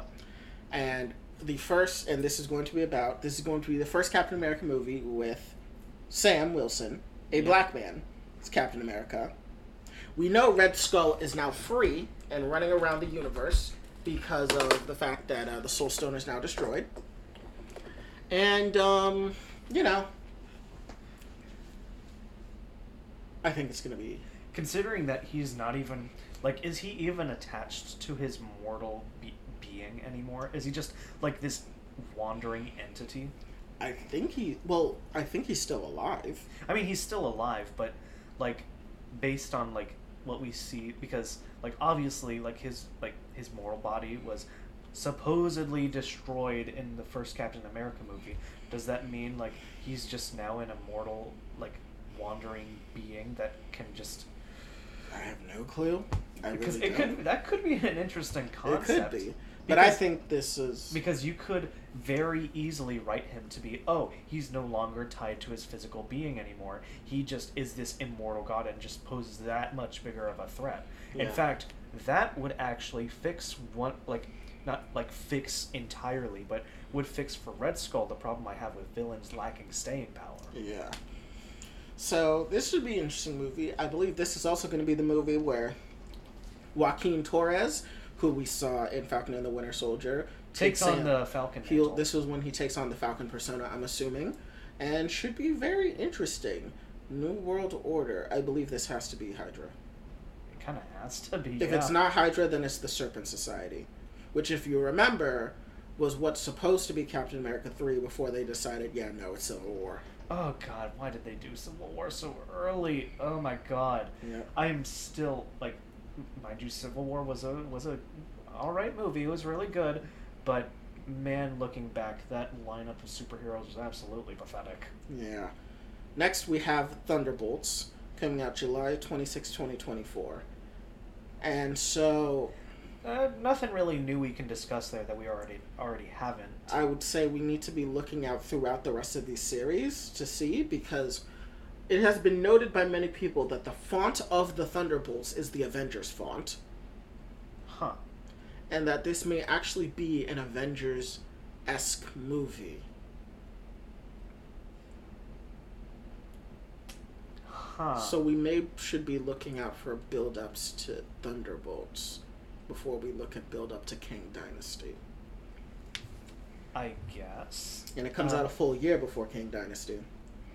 I guess we'll have to see because I mean, that might just lean into like how official the team is, considering you know, it's under a main military organization. So Yeah. We'll have to look out throughout. I think the shows that we should look out for for Thunderbolts, the shows and movies is She Hulk, Wakanda Forever, Quantumania, Secret Invasion, Echo, Ironheart, uh, Daredevil, and Captain America. I think these are the ones you should look out for for potential Thunderbolt recruits. yeah, After Thunderbolts, we have Marvel Zombies coming out 2024. which we have discussed in length already, We have Spider Man coming out 2024. as we've also discussed, Then we have Fantastic Four, which, will be the start, of, Phase Six, And Kevin Feige has come out and confirmed that it will not be an origin story. which, thank God for that. So, once again, we know next to nothing. Which would have to imply that we have to see some of the Fantastic Four in other uh, projects in order to introduce them properly. Exactly. Because- there had been rumors that the Thing is going to be in She Hulk. Which that would be funny. It would be.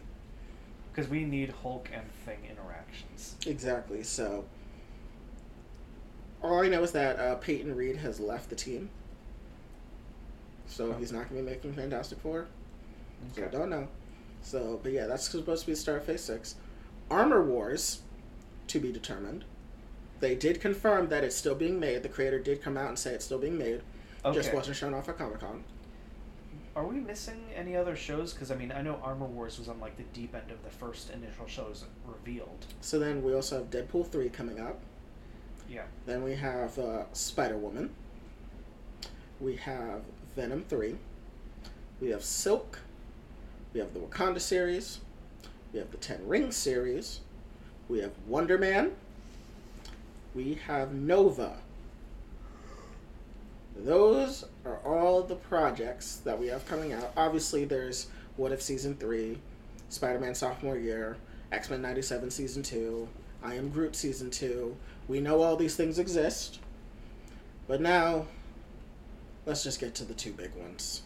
The two big Phase 6 announcements that we weren't expecting to come out, but Avengers 5 and Avengers 6. Avengers The Kang Dynasty releasing May 2nd, 2025, and Avengers 6 Avengers Secret Wars releasing November 7th, 2025. So- Only six months in between releases. Honestly, that could probably work out just fine because they're probably going to be filmed simultaneously. They will be most likely filmed simultaneously. We know that Daniel Destin Cretton, uh, the um, director of. Shang-Chi, is going to be directing Kang Dynasty. Excuse me. And so we have that. And we do know that there are multiple missing slots on the Phase 6 calendar. Um, let me count. There's a fall 2024 slot before Fantastic Four that's missing. There's another fall 2024 slot after Fantastic Four that's missing. A winter 2024 that's missing. A winter 2025 that's missing. A spring 2025 that's missing. A spring 20 another spring 2025 that's missing. Then we have Avengers 5, The Kang Dynasty on May 2nd. Then we have a summer 2025 release, another summer 2025 release, and then we have Avengers Secret Wars on November 7th. I believe that many of these releases will be the aforementioned trademark leaks, which would be Captain America Red, White, and Black, Nomad, Black Knight Origins, Celestials End of Time, uh, um, Midnight Suns, and Shang-Chi and the Wreckage of Time. I believe those shows, plus Wonder Man, Nova, any any conglomeration of these shows will be it. We also have to remember Spider-Man 4 is in the works and will probably come out before these Avengers films. Kind of has to, right? Exactly. So we know we have a bunch of stuff in the works. Yeah. Damn, that article that said Marvel had 30 plus projects in the works was not lying. Again, I'm just going to briefly expand on what we talked about earlier. These Avengers movies should have been set two years later. We need a bigger lineup if we're going to be getting Secret Wars, which, you So, know, is the massive multiversal war among each universe to stay alive. Yeah, no, I'm sorry. Like I'm looking at uh, I'm looking at everything from Phase 4 to now, including all the Sony stuff as well. We have a lot of characters, but the issue is how many of them are even going to be alive by Secret Wars? Specifically, not the heroes, but their villains. Because a big part of Secret Wars wasn't the heroes just fighting each other, it was villains. In the comic books, you had Thanos who was running around, you had the zombies running around, you had Mr. Sinister and his faction, you had the Maker, you had Doctor Doom, you had so many different factions running across Battleworld, villain and hero.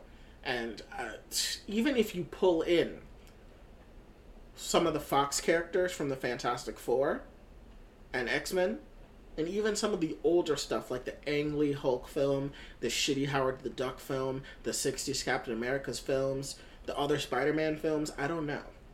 Yeah. Even if we pull in Miles Morales' stuff with Across the Spider Verse and Beyond the Spider Verse, I don't know. I really don't. If we're gonna have enough. We really are. And I'm worried about the six month turnaround. Burnout is a real thing, Yeah. and two Avengers film in one year, it's very ballsy. Yeah. Like Infinity War had the perfect amount of hype of one year between Infinity War and Endgame. Mm-hmm. Six months? I think they can pull that off. I don't know because I'm like thinking I- I- about again, like I have the same doubts. Like it's very, very like. I think they can pull that off, but I the only like the one thing that keeps me from saying yes, hundred percent, is the fact that that's three years from now. It's three years from now. They're going to be helmed by two different directors, which, as you know from our takes about Star Wars, how we didn't like that the sequel trilogy was helmed by different directors. The same worries apply to this. Yeah. And the fact that it has been confirmed that Destin Daniel Cretton is not doing Secret Wars, but only Kang Dynasty. the Russos are. I wonder if the Russos come back for Secret Wars. I really don't know. Especially considering that they said they wouldn't direct another Marvel movie ex- unless it was Secret Wars. Yeah. Which, considering how great of a job they did with like the end of uh, in- the Infinity Saga, Speaking of which, have you seen The Gray Man? no.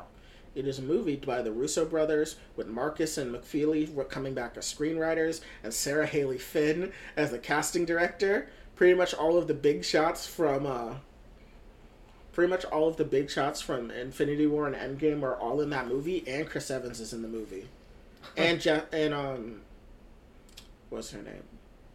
Jennifer Chunwick, I believe, who played Colleen Wing in Iron Fist. She's in the movie. Ryan Gosling's in the movie. It's really interesting. Anyways, so I'm just, and I'm thinking, what comes after that? What comes after Secret Wars?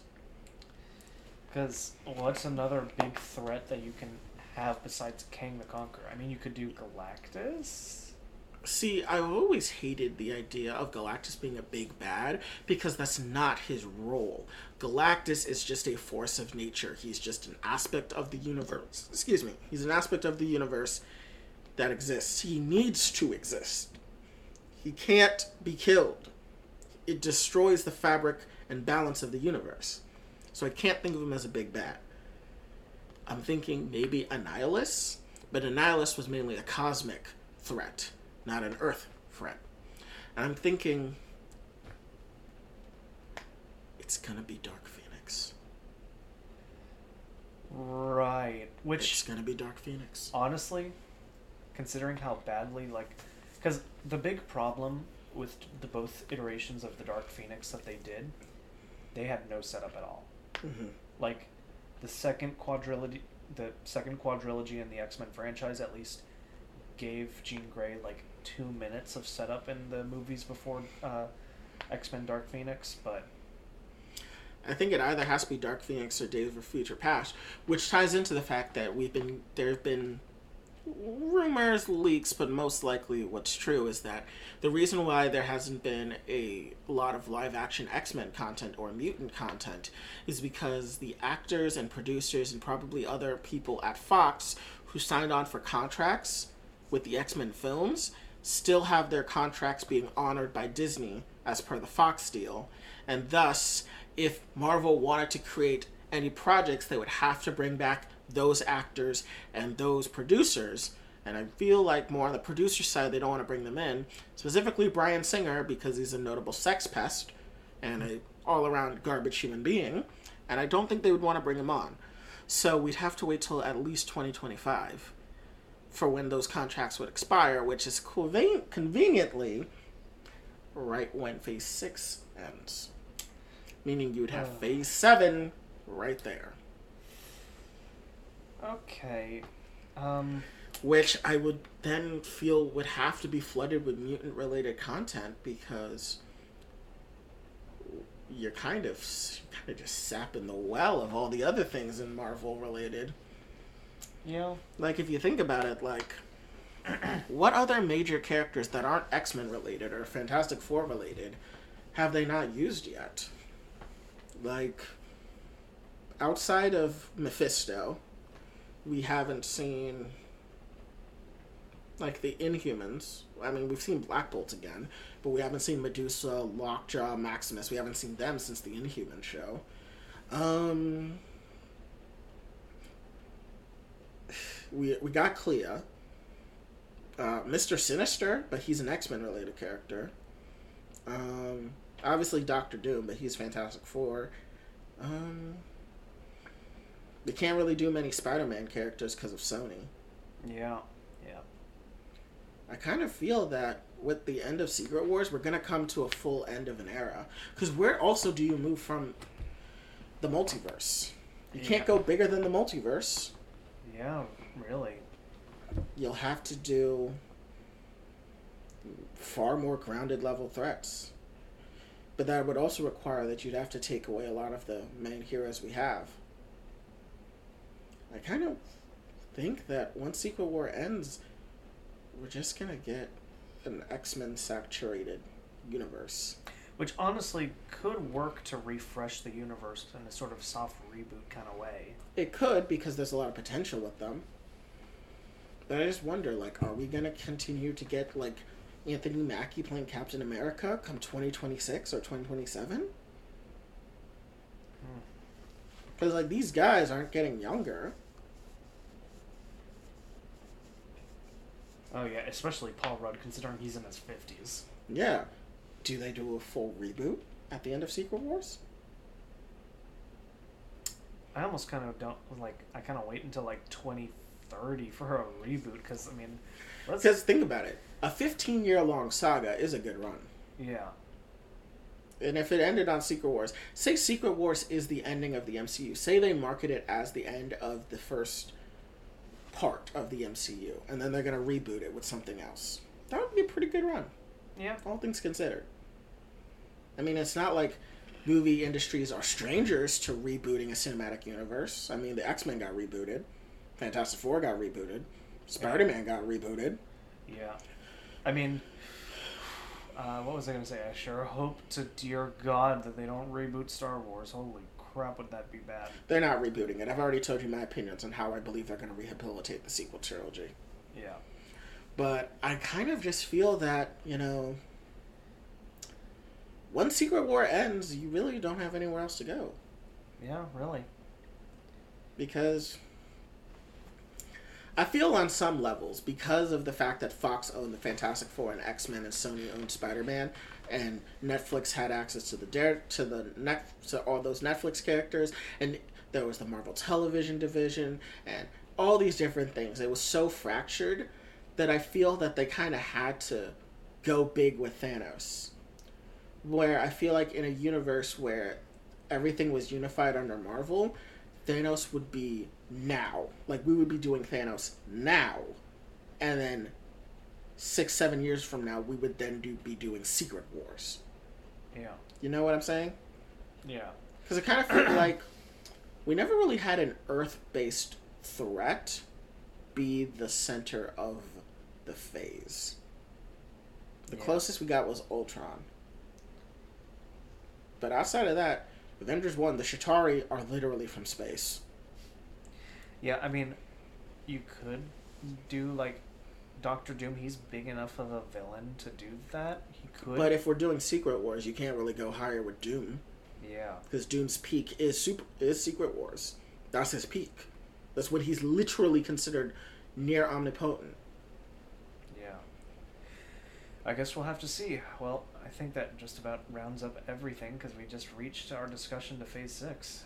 Yeah, the X Men don't look to be coming out till 2025. Um, I don't know what Sony's going to be doing with the rest of the Spider Man franchise. I kind of feel that Sony's time with the Spider Man franchise may be numbered. Yeah, I kind of think that Disney is jockeying for a position to potentially buy it out from Sony. I hope so because, Because I was going to say, the only people, so the people at Sony Films, they are, like, Sony's film division isn't like their main thing. You know what Sony's main thing is electronics. yeah, And the Spider Man deal that Sony nearly fucked up only got saved because the CEO of Sony proper in Japan came down and did the deal. And I kind of wonder maybe these films are Sony's just going to say these films are just not worth it anymore. oh yeah. I hope that. Oh dear God, I really hope that, like Kraven the Hunter and El Muerto are so bad that they just end up like, yep, And Just- like with how uh, Tom Hardy has talked about how Venom 3 is pro- is like the end of the Venom saga, I kind of think that it's over. Like one, like I kind of feel that once Spider Woman happens, they're just gonna merge it all come Secret Wars, and Sony will just let it go. Marvel will get back Spider Man, and that'll be it. Yeah. I kind of think Sony's cinematic universe is gonna end. But I'm also thinking about it as well. Like, do you think we'll even care past Secret Wars about these stories? Um, I probably still will, just because I actually have a like, a, like connection, because that's how I met my romantic partner. So, Mm-hmm. So it's like Marvel actually has like a pretty big part of my life. I don't know. For me, I'm thinking about it, and I think about things that I do like, like Pokemon.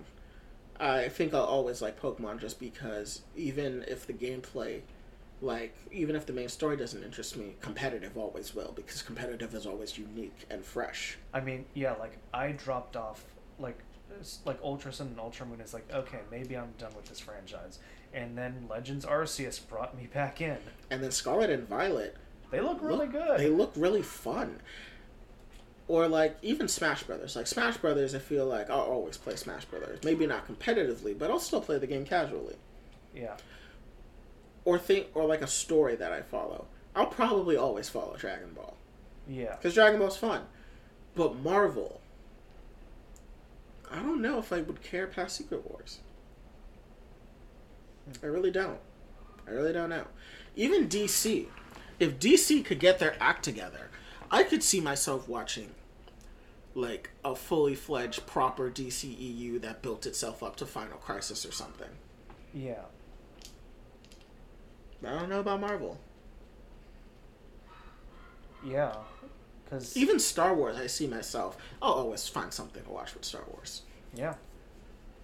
but not Marvel. I've realized even more so that the more I've watched Marvel stuff, the more I'm kind of just like, I kind of just want to see the next thing, and I don't really care to go back and watch the older things. Yeah, I feel that. Compared to like Star Wars, where I frequently will go back and watch Star Wars things, or Dragon Ball. Frequently will go back and watch old Dragon Ball stuff, or even Pokemon stuff.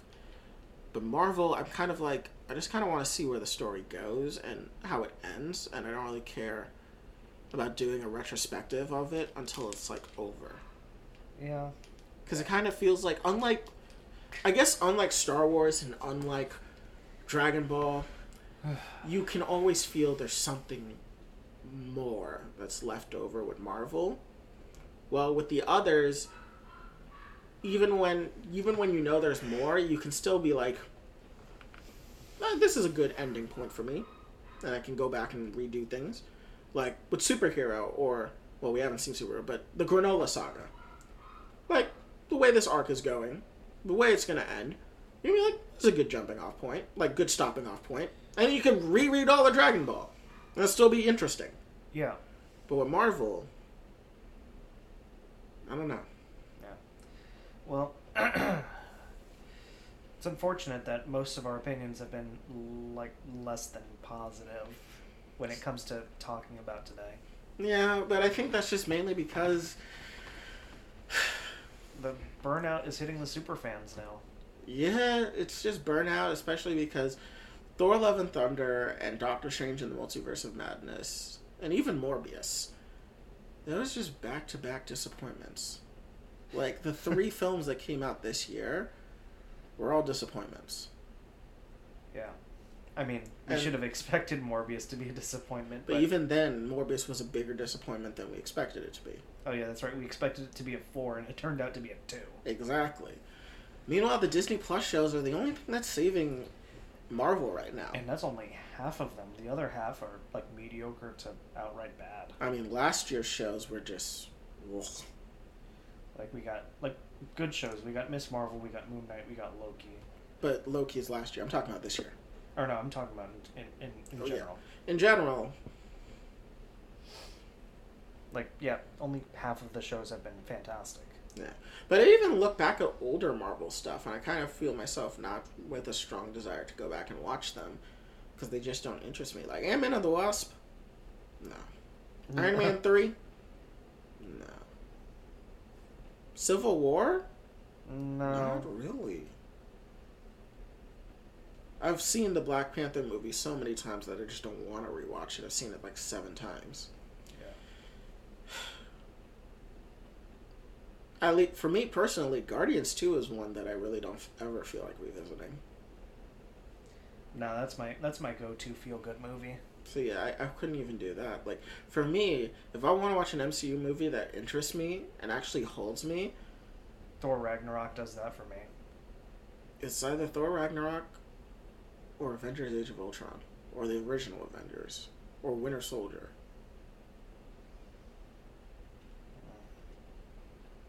But yeah, it's a shame that really the more we talk about Marvel these past few weeks, the more negative it gets. Yeah, it's just too much, way too much. It really is. That's why they really need to pace themselves because they're they're just unloading so much and And the thing is, is like you could tell initially when Disney Plus launched, they wanted to alternate Marvel, Star Wars, Marvel, Star Wars. and now we're just getting some t- oh, way too much. I mean, Way too much Marvel. and hell, even Star Wars fans are feeling burnt out. But the thing, at least with Star Wars, is that there are still some nuggets that you expect quality from. The animated Star Wars stuff, you expect to be good. You know you can trust it. It's the live action stuff that becomes iffy. yeah. But with Marvel, every project you go into, you're like, is this going to have a satisfying conclusion? yeah, because with with Obi Wan, it was it was good enough. It was good. Like, I'm excited for Tales of the Jedi and Bad Batch Season 2, because I'm a And massive Clone Wars fan. And then you had Book of Boba Fett, which was just mm. straight up bad. Yeah. We have Andor, which I'm excited for. Yeah, I need more information on that. But outside of, yeah, I'm only excited really for the animated stuff because the animated stuff really is stuff that interests me.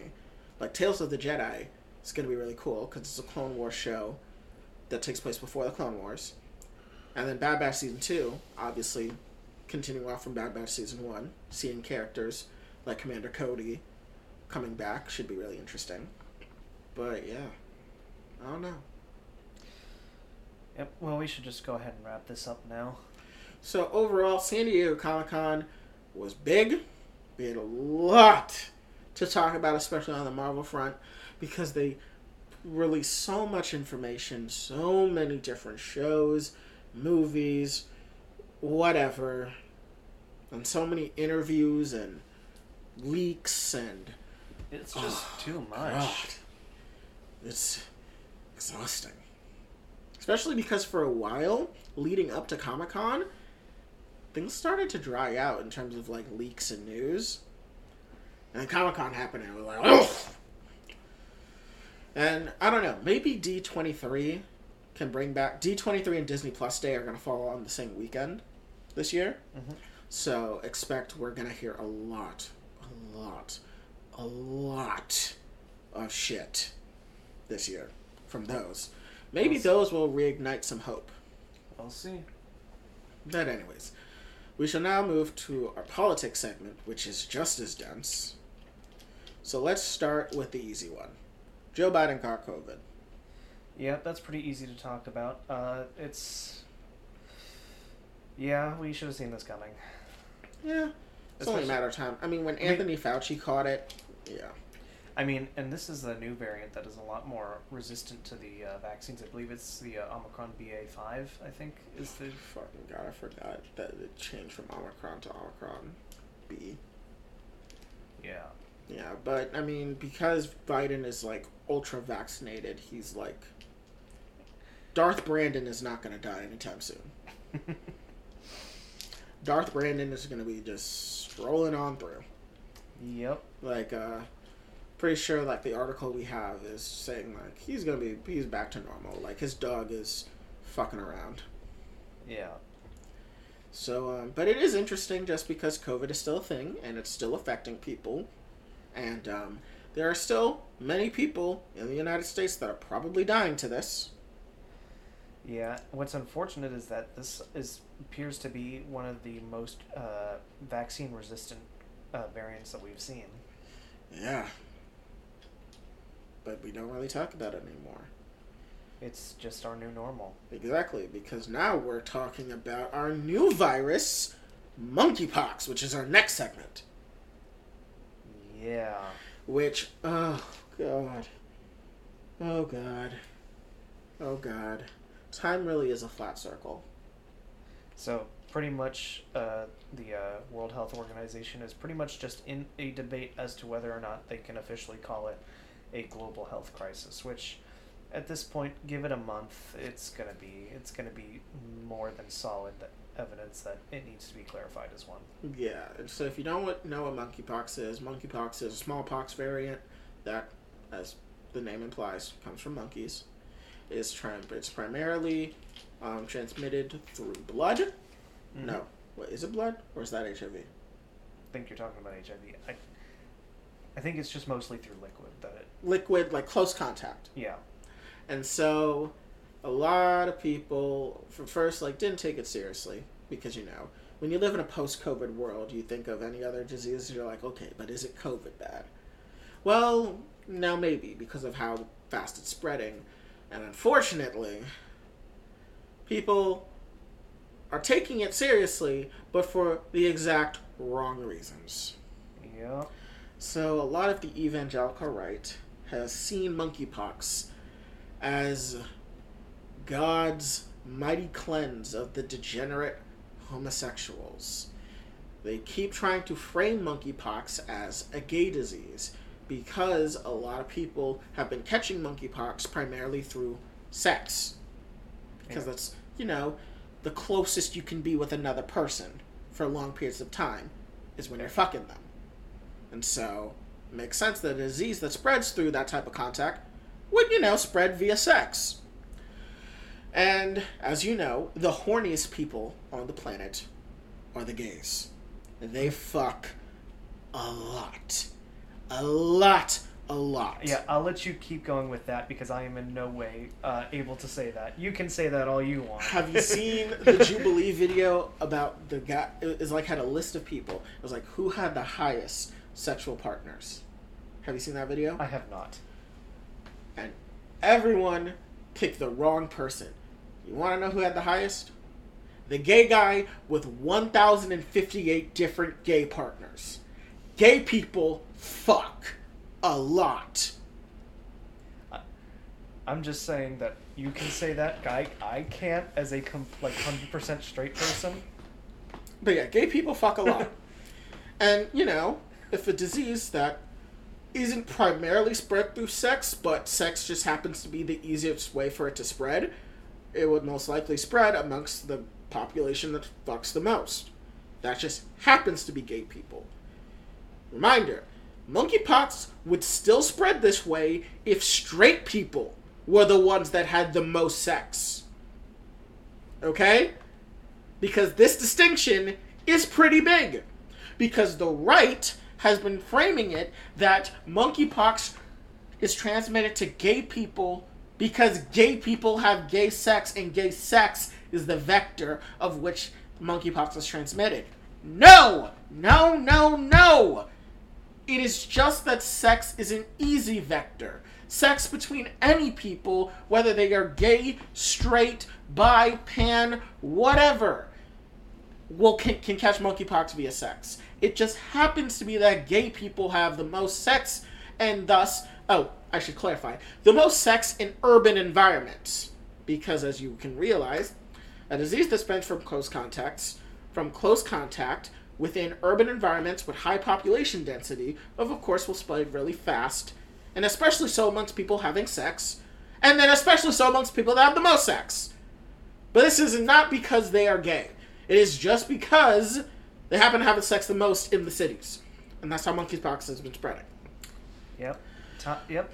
Again, history is just a flat circle because uh, we can you can obviously tell where they're getting their cards from. Yes, this is just as how Ronald Reagan and the evangelical right spouted about AIDS. And how AIDS was the gay disease, and how Ronald Reagan effectively killed thousands of gay people by barring the CDC from doing any research into it. And it wasn't until Earvin Magic Johnson, bless his heart, one of the NBA greats, caught AIDS that people started to take it seriously. And when Princess Diana in the UK, bless her heart, when she touched an AIDS victim who was dying in hospital with her shockingly bare hand. Because at the time, I guess people legitimately thought that if you just touched an AIDS person, you would spontaneously combust and be damned to the hellfires. Hey, spontaneous combustion is a real problem. Anyways. so, but the other insidious aspect of this is that recently, with a lot of anti LGBT rhetoric that's been going on, especially in the United States, we've been seeing a lot of the retreads of gay people and queer people are groomers.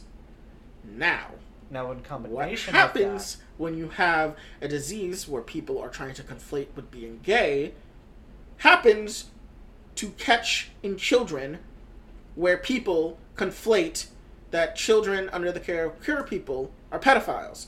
You get the idea that children can only catch this disease from the gay pedophiles, which is so monumentally stupid that genuinely these people are subhumanly retarded. But unfortunately, these subhumanly retarded people are in positions of power. So we've been having a lot of people attack daycares that may or may not have gay people as daycare teachers or sitters or whatever the fuck you call a daycare worker who may be gay or not, accusing them of grooming their children. And that's how they got monkeypox. Despite the fact that, you know, Johnny is two and is disgusting as shit and shat himself next to Susie, who's also disgusting as shit and pissed herself, and they are sitting in close proximity, and because, you know, they're two and they're fucking dirty little mongrels, they catch diseases. Mm. But, you Oh, know, okay. the idea that children are just dirty little germ bubbles doesn't compute with these people. Oh wow, that was a that was a description and a half. Am I wrong? You're not wrong. Yeah, so yeah, this it's not like I swear to God, monkeypox isn't a gay thing. It is a thing that will go to humans with physical contact with each other. Sex is just the easiest vector because you will be in close contact with someone for an extended period of time compared to all other forms of human contact. You can get monkeypox if someone coughs on you. You can get monkeypox if someone hugs you or kisses you or they're very, very, very, very, very sweaty and they touch you. But that's very rare. Yeah. But what I'm saying is that close contact is the vector. Sex is just the most reliable vector because of usually how long you're in contact with someone when you're having sex with them. Yeah. And I really hate this. I really hate that we are retreading the 1980s. The 1980s did not need to come back. But here we are with people claiming that this disease is God's God's wrath to purge the gays and that the gays are only going to infect the children not just with the transes but with the monkey disease because they're grooming them because they're gay. I hate this. I hate all of it. And unfortunately, this has led to a situation where in New York, they have their vaccines, but they're limited in number. And so, we're in a lose lose situation. Right now, they want to give out vaccines primarily to gay people and people that have a lot of sex. So the Giga Chads, the Giga Stacys, the sluts, the whores, the gays, whatever, they're first in line. Because, you know, if they're the ones fucking the most, they're most likely to be at risk because they're in close contact with multiple people. So they want to get the vaccines out to these people first because it would make sense with a limited supply of vaccines. You want to hit the people that are most vulnerable. Makes sense. Unfortunately, due to the rhetoric about monkeypox, it's now a catch 22. You don't give it out to the gays, they could die, which is terrible. But you do, and you somewhat legitimize the idea that is primarily gays, Yeah. which I hate. there's an easy solution which Biden will never do: the Defense Production Act. Yeah, but mind you, it doesn't matter if Biden wants to do it. It's Manchin and Sinema, and whatever people are waiting in the wings in our Senate. Okay. So, Okay. Okay. I, am still gonna lay the blame at them more than Biden because Biden can Biden can want to do a lot of things, but if the Senate doesn't approve of it, Biden's fucked. So I kind of I was giving up on blaming him. Uh, okay, he can still convince them. Like he hasn't tried at all. Let, That's let's, wait, wait, wait. You're telling me that he can convince Manchin and Sinema. oh, he totally can. He just doesn't want to do it. Do you honestly think he could? N- no, no, I don't. I don't think he can. I It's po- it's possible. I There's an don't- alternate timeline where it happens. It just happens in like one out of thirty-three million of them. Okay, I legitimately do not believe Biden can move Manchin or Sinema because Biden cannot solve the problem for Manchin, which is that Manchin lives in West Virginia, which is a backwater state. Yeah. Biden can't fix that. I, I'm not. I'm not saying I should expect this anytime soon. I'm just saying. No, no, no. What I'm saying, I don't think Biden can do anything that involves passing acts that have to go through the Senate. Well, I mean, does the Defense Production Act have to go through the Senate? I believe it would have to. Because I mean, it's not like something new that has to be passed. I mean, Biden has used the Defense Production Act in the past.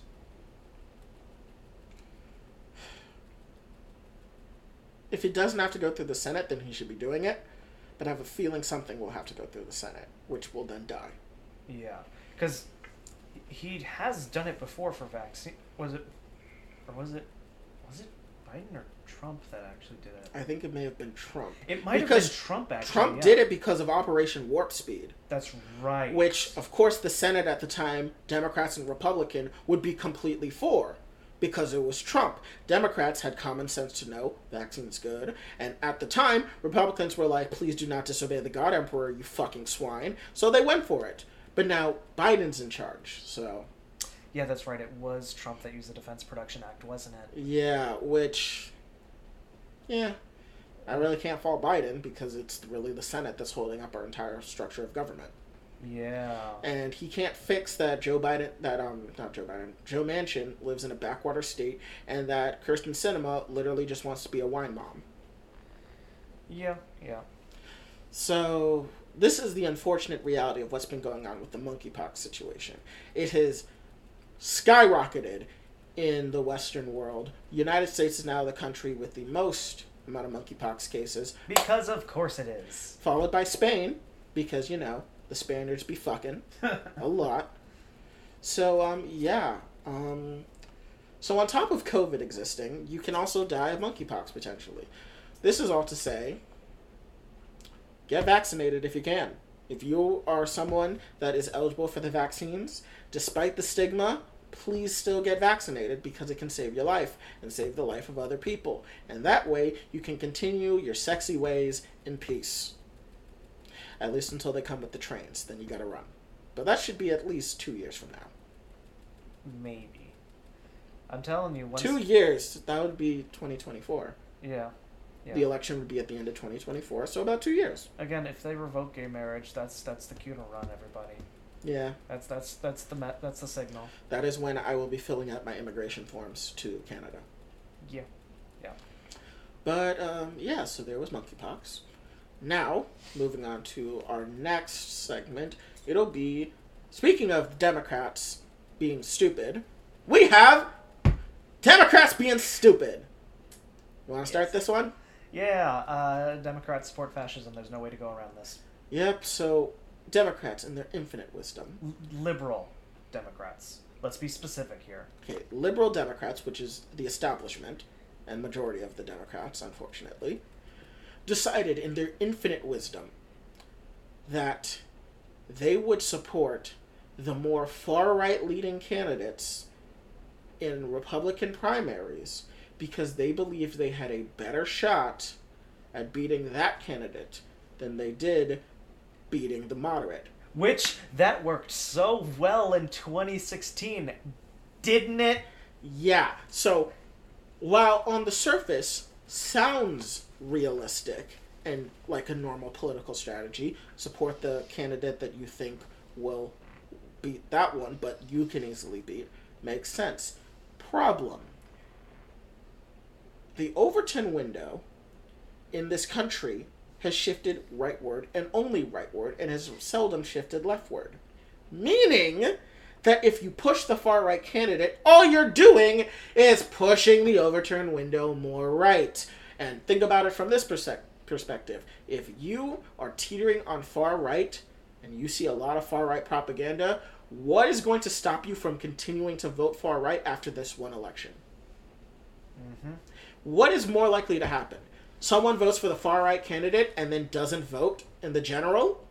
Or someone votes for the far right candidate in the primary and then doubles down and votes for them in the general?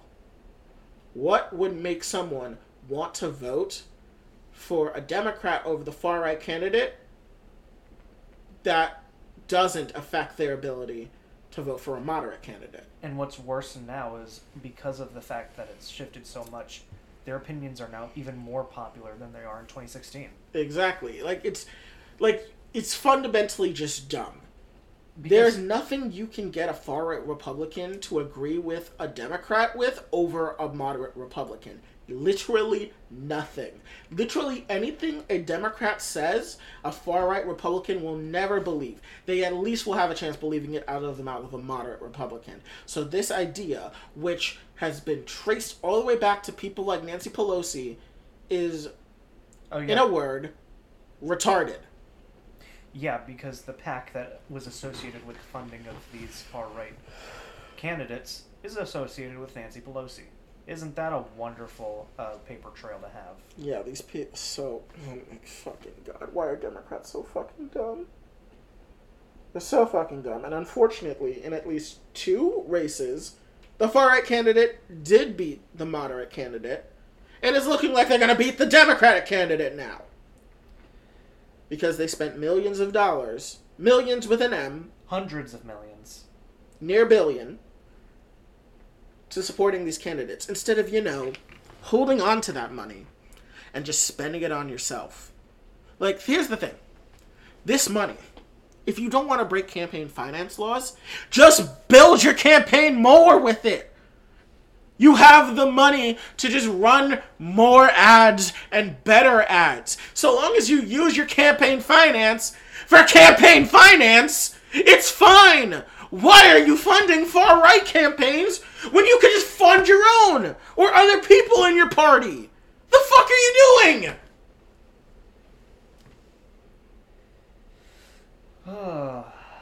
This is legitimately retarded. Like literally. This is like the kid the weird kid holding a brick of spam and eating it in the hallway retarded. Oh, you don't have to go that far. Like it's that fucking dumb. What the fuck are they doing? Okay, that's a bit too far. Fine. That's a bit way too far. Fine. Yeah. Fine. Yeah. No, it's too far. But I say that just because there's no need ever, ever, ever, ever, ever, as a liberal, to ever fund fascists for any reason. And if you, for some ungodly reason, need to fund a Republican, why wouldn't you fund the moderate over the fascist? Why? Why? Why? Why? Because guess what? Even if the moderate does win and he does beat you in the general, that's a fascist that didn't win!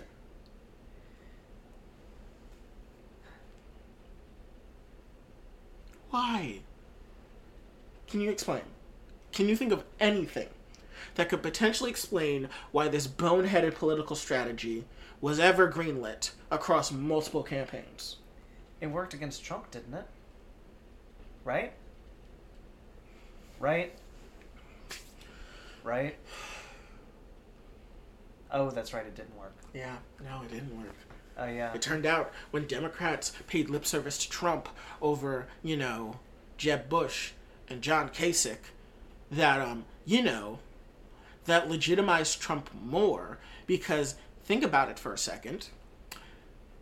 If the Democrats support a Republican, independents who may not like Democrats but see that Republican may like him more because it seems that more people like him in general. Funny thing, people will vote more likely for people that they know more of and think is more popular. So if your opposition says they like this guy, all it does is make that guy more popular. Meaning you're running into more people likely to vote for them because they're popular. Because guess what? People don't do political research. They just look at names that look familiar and they vote for that. Especially in a primary. Ugh, and in a midterm primary, no less. Everything about this is stupid. Everything about this reeks of some level of just political ineptitude. And I don't understand it. Why are we like this? Why can the Democrats not do anything right for five minutes? Well, let's go ahead and wrap up the episode here because any more discussion, and I feel like one of us is going to get a heart attack. This is just so depressing and sad and upsetting of how bad this is. So, we have. Is this our last one or is our second to last? I think it's our last one. Take it away. All right, yeah, let's go ahead and wrap up the episode. Please remember, everybody, just vote. That's really. Please just fucking vote. That's, I got my mail in ballot for my primaries. I actually did too. I didn't even have to request it. Yeah, I didn't have to request mine either. They just sent it in, which is good. Thank God. Because somehow this state has one of the best mailing systems ever because old people populate this state. It's because Trump lives here. And Trump votes by mail. Yeah, or primarily before Trump was here, a lot of old people voted by mail. Yeah.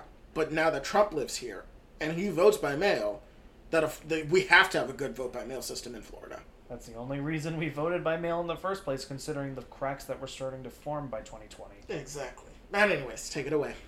All right, I've been your host, Sovereign. What are you talking about? What? Our last segment, I thought you said this was the last one. January 6th? I, I really want to end it. I'm sorry. I'm I'm burnt out. Okay, let's let's rapid fire this one. So we had Okay. the mid-season finale of the January 6th committee hearings. We will be hearing from them again in August or September. I hope not September. We're going to have an extended hiatus of the January 6th committee hearings. So this was the last one that came out.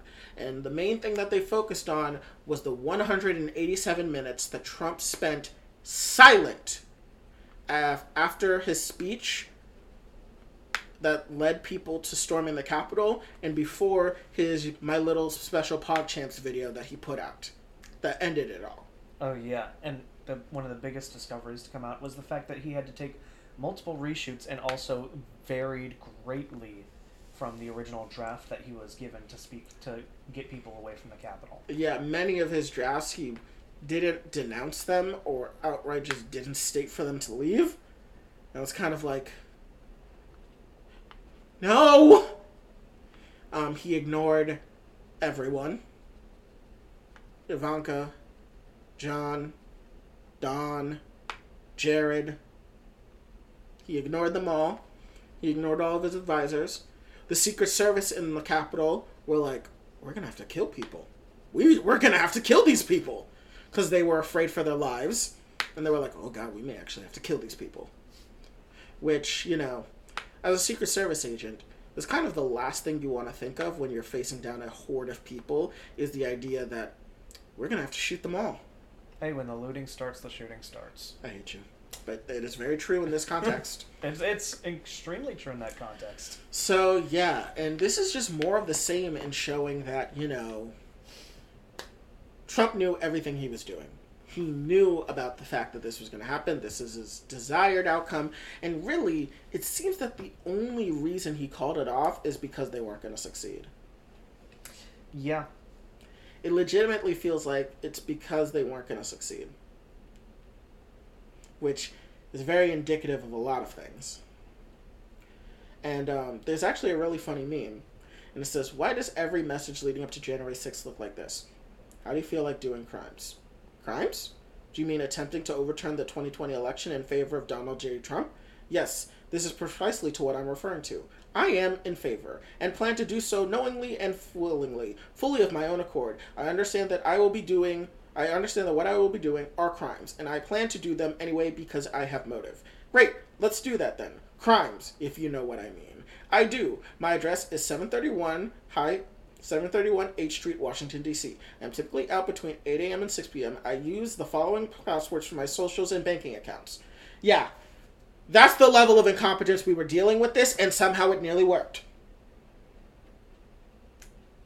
Yeah, this just oh, this is a huge mess. Yep. And um, recently, today, in fact, Merrick Garland and his Justice Department are finally deciding that they'll glance at the idea of Trump getting criminal car- charges for his January 6th involvement. Took them damn near long enough. Like we've been saying from the very beginning of this podcast, this should have been shouted from the rooftops from every Democrat worth their salt from January 7th till today and till 2024 and beyond. Because in no functioning democracy and republic should this shit have ever been allowed to go without heads rolling and jail cells being filled to the brim with co conspirators. But unfortunately, we don't live in a functioning democracy or republic, so here we are. Yep. On the bright side, Steve Bannon did get convicted for his contempt of court, so he's going away for at minimum. Thirty days, I think. I thought it was. I thought it was six months. I don't think it was Because the max, because the max, the max is only two years. yeah, the max is only two years. And I said when we first reported is- that he got is- charged. it is not going to be six months. See, I thought it'd be six months just because it's long, but not long enough. Enough to say you put him in jail for a period of time, but nowhere close to the maximum. Look it up because it is definitely not six months. I feel like it's gonna be six months and it's gonna get released for complying with the January 6th committee. Maybe. Think think about it like that though, because you got to remember that these things are decided long before the judge actually comes out with a sentencing. I was always under the opinion it was only going to be like 30 days or something. Nah, I don't think they'll go. I think they will do more than a month for sure. They have to make it seem like there's consequences. Do they, though? Well, since they got this far with him, they might as well. I'd be genuinely surprised if they threw the full two years at him. Oh, no. Uh, if they threw full two years at him and didn't cut him a deal for participating with the January 6th committee, I would be astonished because that would mean we have a semblance of a functioning republic. And that, that we can't have that. I mean, we are literally one generation away from Emperor Palpatine just taking the stage at this point.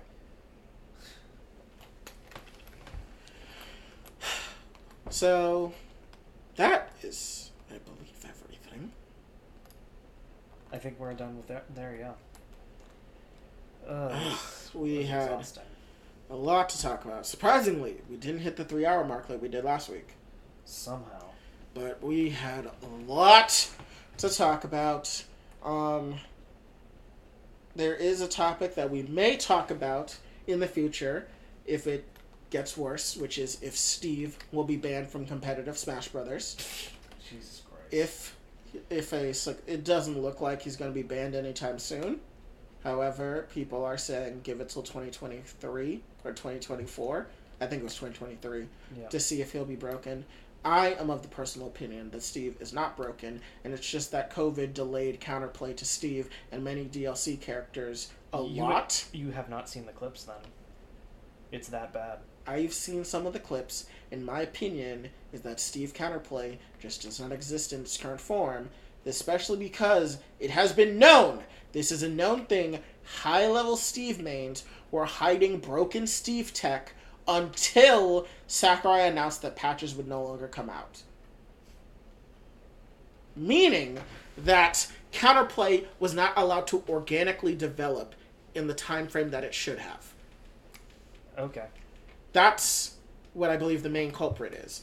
Many Steve mains on their discords were actually hiding high level Steve tech that they planned to release once Sora was released, and they got confirmation that patches weren't coming through. Once it happened, all the Steve mains released their tech. More people picked up Steve and started doing well, and thus the rest of the people that aren't Steve mains had no chance of catching up. So now they have to do double time to counter the meta. And who knows what other broken shit other characters had that we don't know about yet. Can we just end the episode? I'm exhausted. Yep. So uh, that's the topic that we may bring up. Uh, hopefully, we get Scarlet and Violet news soon. Um, I've been your host, Shiny. And I'm Sovereign. We will see you all next week. Thank you for watching.